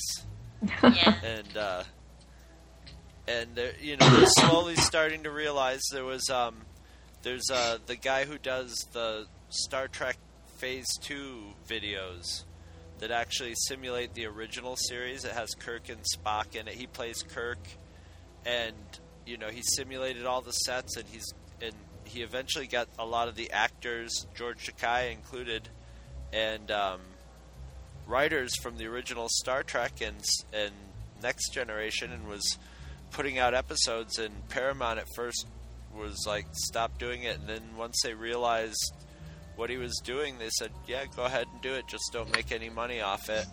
That's kind of how they are about Wizard Yeah. Rock. Um, they when Wizard Rock was just starting to get really rolling, um, Warner Brothers they had already dealt with the whole um, giant boycott of all their stuff, so they they were they were approaching it pretty carefully. But in the end, the there was a an agreement reached between Paul and Joe DeGeorge and Warner Brothers. It was all unofficial and it was saying you are allowed to to sell and distribute your music uh, online um, through the internet. However, you're not allowed to have any other merchandise sold over the internet. What you do at the shows I'm not there. I won't see it. Right. I'll just make sure I'm not at your show if you're selling T-shirts. And so basically, they agreed to turn a blind eye. Right. Well, as long as we don't. selling T-shirts anyway. I'll I'll tell you that right now. So you know, Yeah. just So it's it's a real, it's a very similar thing, and it happened even more within just even the Harry Potter community in different ways. Oh, sure. Well, the, the, I mean, there's a lot of that, and I mean, a lot of the podcasts, like us and a lot of our fellow podcasts, you know, many years ago would have been shut down or asked to Oh, stop yeah. pl- for playing. You know, we play clips and background music. Uh, uh, through this episode, I'll have, you know, music from the Harry Potter movies playing underneath us for a lot of it. So, you know, but at the same time, it's you know, it's not like you're you're ruining it or ruining its value to them, and I think they're starting to realize that and not go And- after and it as very- much. Very rarely is it ever malicious. Like, I mean, I know someone who's been having a lot of trouble with copyright infringement is um this user called Little Kuriboh, and he has this hilarious series called Yu-Gi-Oh! The Abridged series, and it's really, really funny, and it's very smart and witty, and it pokes fun at like Americanized anime and how it like makes that jump and like like voice acting and everything. But it's it's it's a smart thing. It's it's not saying, "Oh, Yeah. I think people suck. I hate Vic Mignogna because he's this voice actor and blah blah blah." Yeah, and he's been having so much trouble. So finally, he just started a video podcast, and it's his way of getting around it. And it's it's really fun. But I mean, people. I, I don't. I think people are really starting to realize that they can't be a corporation and they can't make money if they don't have fans. And, And- it's, it's it's true. Well, yeah, I I mean, this actually our first episode of Two True Freaks was about downloading and copyright and copyright infringement and stuff like that, and there's a, just a new era happening. We're watching a whole new era where you're going to have to rethink the whole intellectual property thing, and I think that's a, a great thing. You know, it's it's doing, and there's a lot of basically dinosaurs that are going to go extinct, mm. and they're not happy about it. I think that's just the general state of the United States right now. There's there's a lot of you know we're seeing the last gasp of like really old Republican people who you know don't want to see that that version of America go away, but it's just sort of happening anyway. You know, it's the same with the internet. Things just sort. of, If people want things to happen, they it happens. And and the the internet is one of the great illustrations of that because it sort of adopts and shifts to what people want to do. And if there's somebody who doesn't want you to do it, they have a real hard time.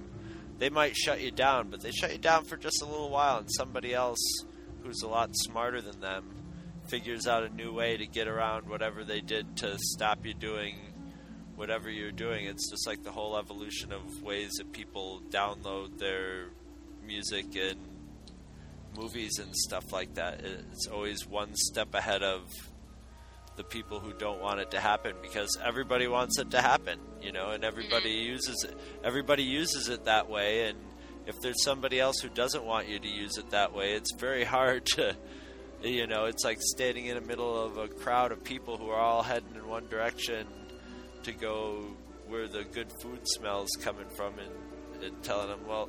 Hey, we got some dog food back here, you know, if you're interested, and why isn't anybody paying attention to me? I love it. I love it. It's awesome. It's fun to watch. It is. I think like within the next ten years, we're going to see a really interesting shift in in not only like entertainment and geekdom, but in politics and where we are in the world, our relationships with other countries because of like the internet. Because we're now have access to each other in every country in the well, unless like first I'm talking like first, second tier countries, and pretty soon you're going to see third and fourth tier countries moving Sure. up because of the internet. Sure. And within the next 10 years, we're going to be so connected to each other that there's not going to be any way around us being in each other's business. And That's why it's interesting to look at North Korea right now. They've completely they don't have internet. They only allow three books and and like like two channels, and they're all being brainwashed. But the thing is, internet's being slipped in there, and things are and like things like Twitter and cell phones, and like it's You- giving you these people access, and it's going to be a huge shift for North you Korea. can't stop it, yeah, and you can't stop it either because people want it. It'll just and it and it happens. So yeah, I'm very, I you know I I always am swinging from very optimistic and pessimi- pessimistic for humanity's future. One of the things that scared me about humanity's future was when uh, Kurt Vonnegut was, ju- who's one of my favorite authors of all time, and he was just getting really old and close to dying. And he's a, he's kind of a cynical bastard too, but he's really funny. And um, you know, he would do talk shows, and he was just like, "Well, the human race is doomed." you know, and they were because they were they wanted to get him to like gripe about cell phones or something. You know, what do you think about people all having their noses in cell phones? And he's just like, "Well, you know, if it makes him happy, then I'm all for it because." Yeah, well, humanity is basically doomed. So whatever makes people happy, you know, in the interim, that's that's a good thing, and I'm watching good. So these are the, this is the, the the thing that like one of my favorite authors is saying. You know, knowing that he's at death's door, so he doesn't care, so he'll just say exactly what he thinks, and I was just like, wow, I kind of agree with him too, on some levels. Well, I was gonna say, guys, I was gonna pretty much try to wind it up because we're into an hour and fifteen minutes on, on the third half hour. yeah. And so, actually, before we go, I should also I should say that your name is Hope Mullinax Yes. and Dinah Russell, Yes. and they're with the Uh, Harry Potter Alliance. And you can And- find us on Twitter and stuff, and oh, you can find me on Twitter. I don't know if Dinah's comfy with that, but Oh no, I'm all over that. And- you can find me. And no, I tend to talk a lot about Pokemon on Twitter. so, yeah, so, so, so check out the Harry Potter Alliance at hpalliance.org. No, The HP Alliance. It has, you have to put because HP Alliance is the HP printer, so you have to put Ah. the HP. So go to they, Yeah. they, thehpalliance.org and Yep. wizrocklopedia.com. WizRocklopedia.com. But it's with rock spelled with an R, right? Yeah, but it's since it's it's Wiz Rock, so it's already got the Wiz part in it, so it's just W I Z R O C. If you Okay. Google Wizard Rock, it's like the first site that pops up. Unfortunately, WizardRock dot- WizardRock.org is still the first site, and but they haven't been updating in a like over a year, maybe two years. So you might beat So- them out. Yeah. And, Ho- and hopefully, file- Google will start realizing the times of updates and put us at the top. and, and you can um, follow a lot of the Wizard Rockers on YouTube. Like uh, the Whomping Willows have it, Remus the Lupins, Draco and the Malfoy. Oh no, not Draco and the Malfoy. My bad. Um, uh, the Parselmouths. too. Yeah, Moaning Myrtles each have their own separate pages. Um, I highly suggest, like, if you really like musical things with geekiness, I highly suggest uh, uh, uh, uh, uh, Chameleon Circuit, which is the Time Lord rock band, which is the Doctor Who bands.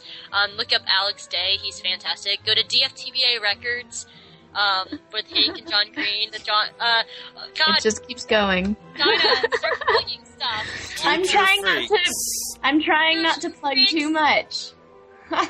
Secret the podcast. We've you have been writing all these down, right, Chris? Like we Oh yeah, yeah, yeah. I got, it. I got it. I got it. And if you need any of the websites, we can get it from us. We'll send it to you.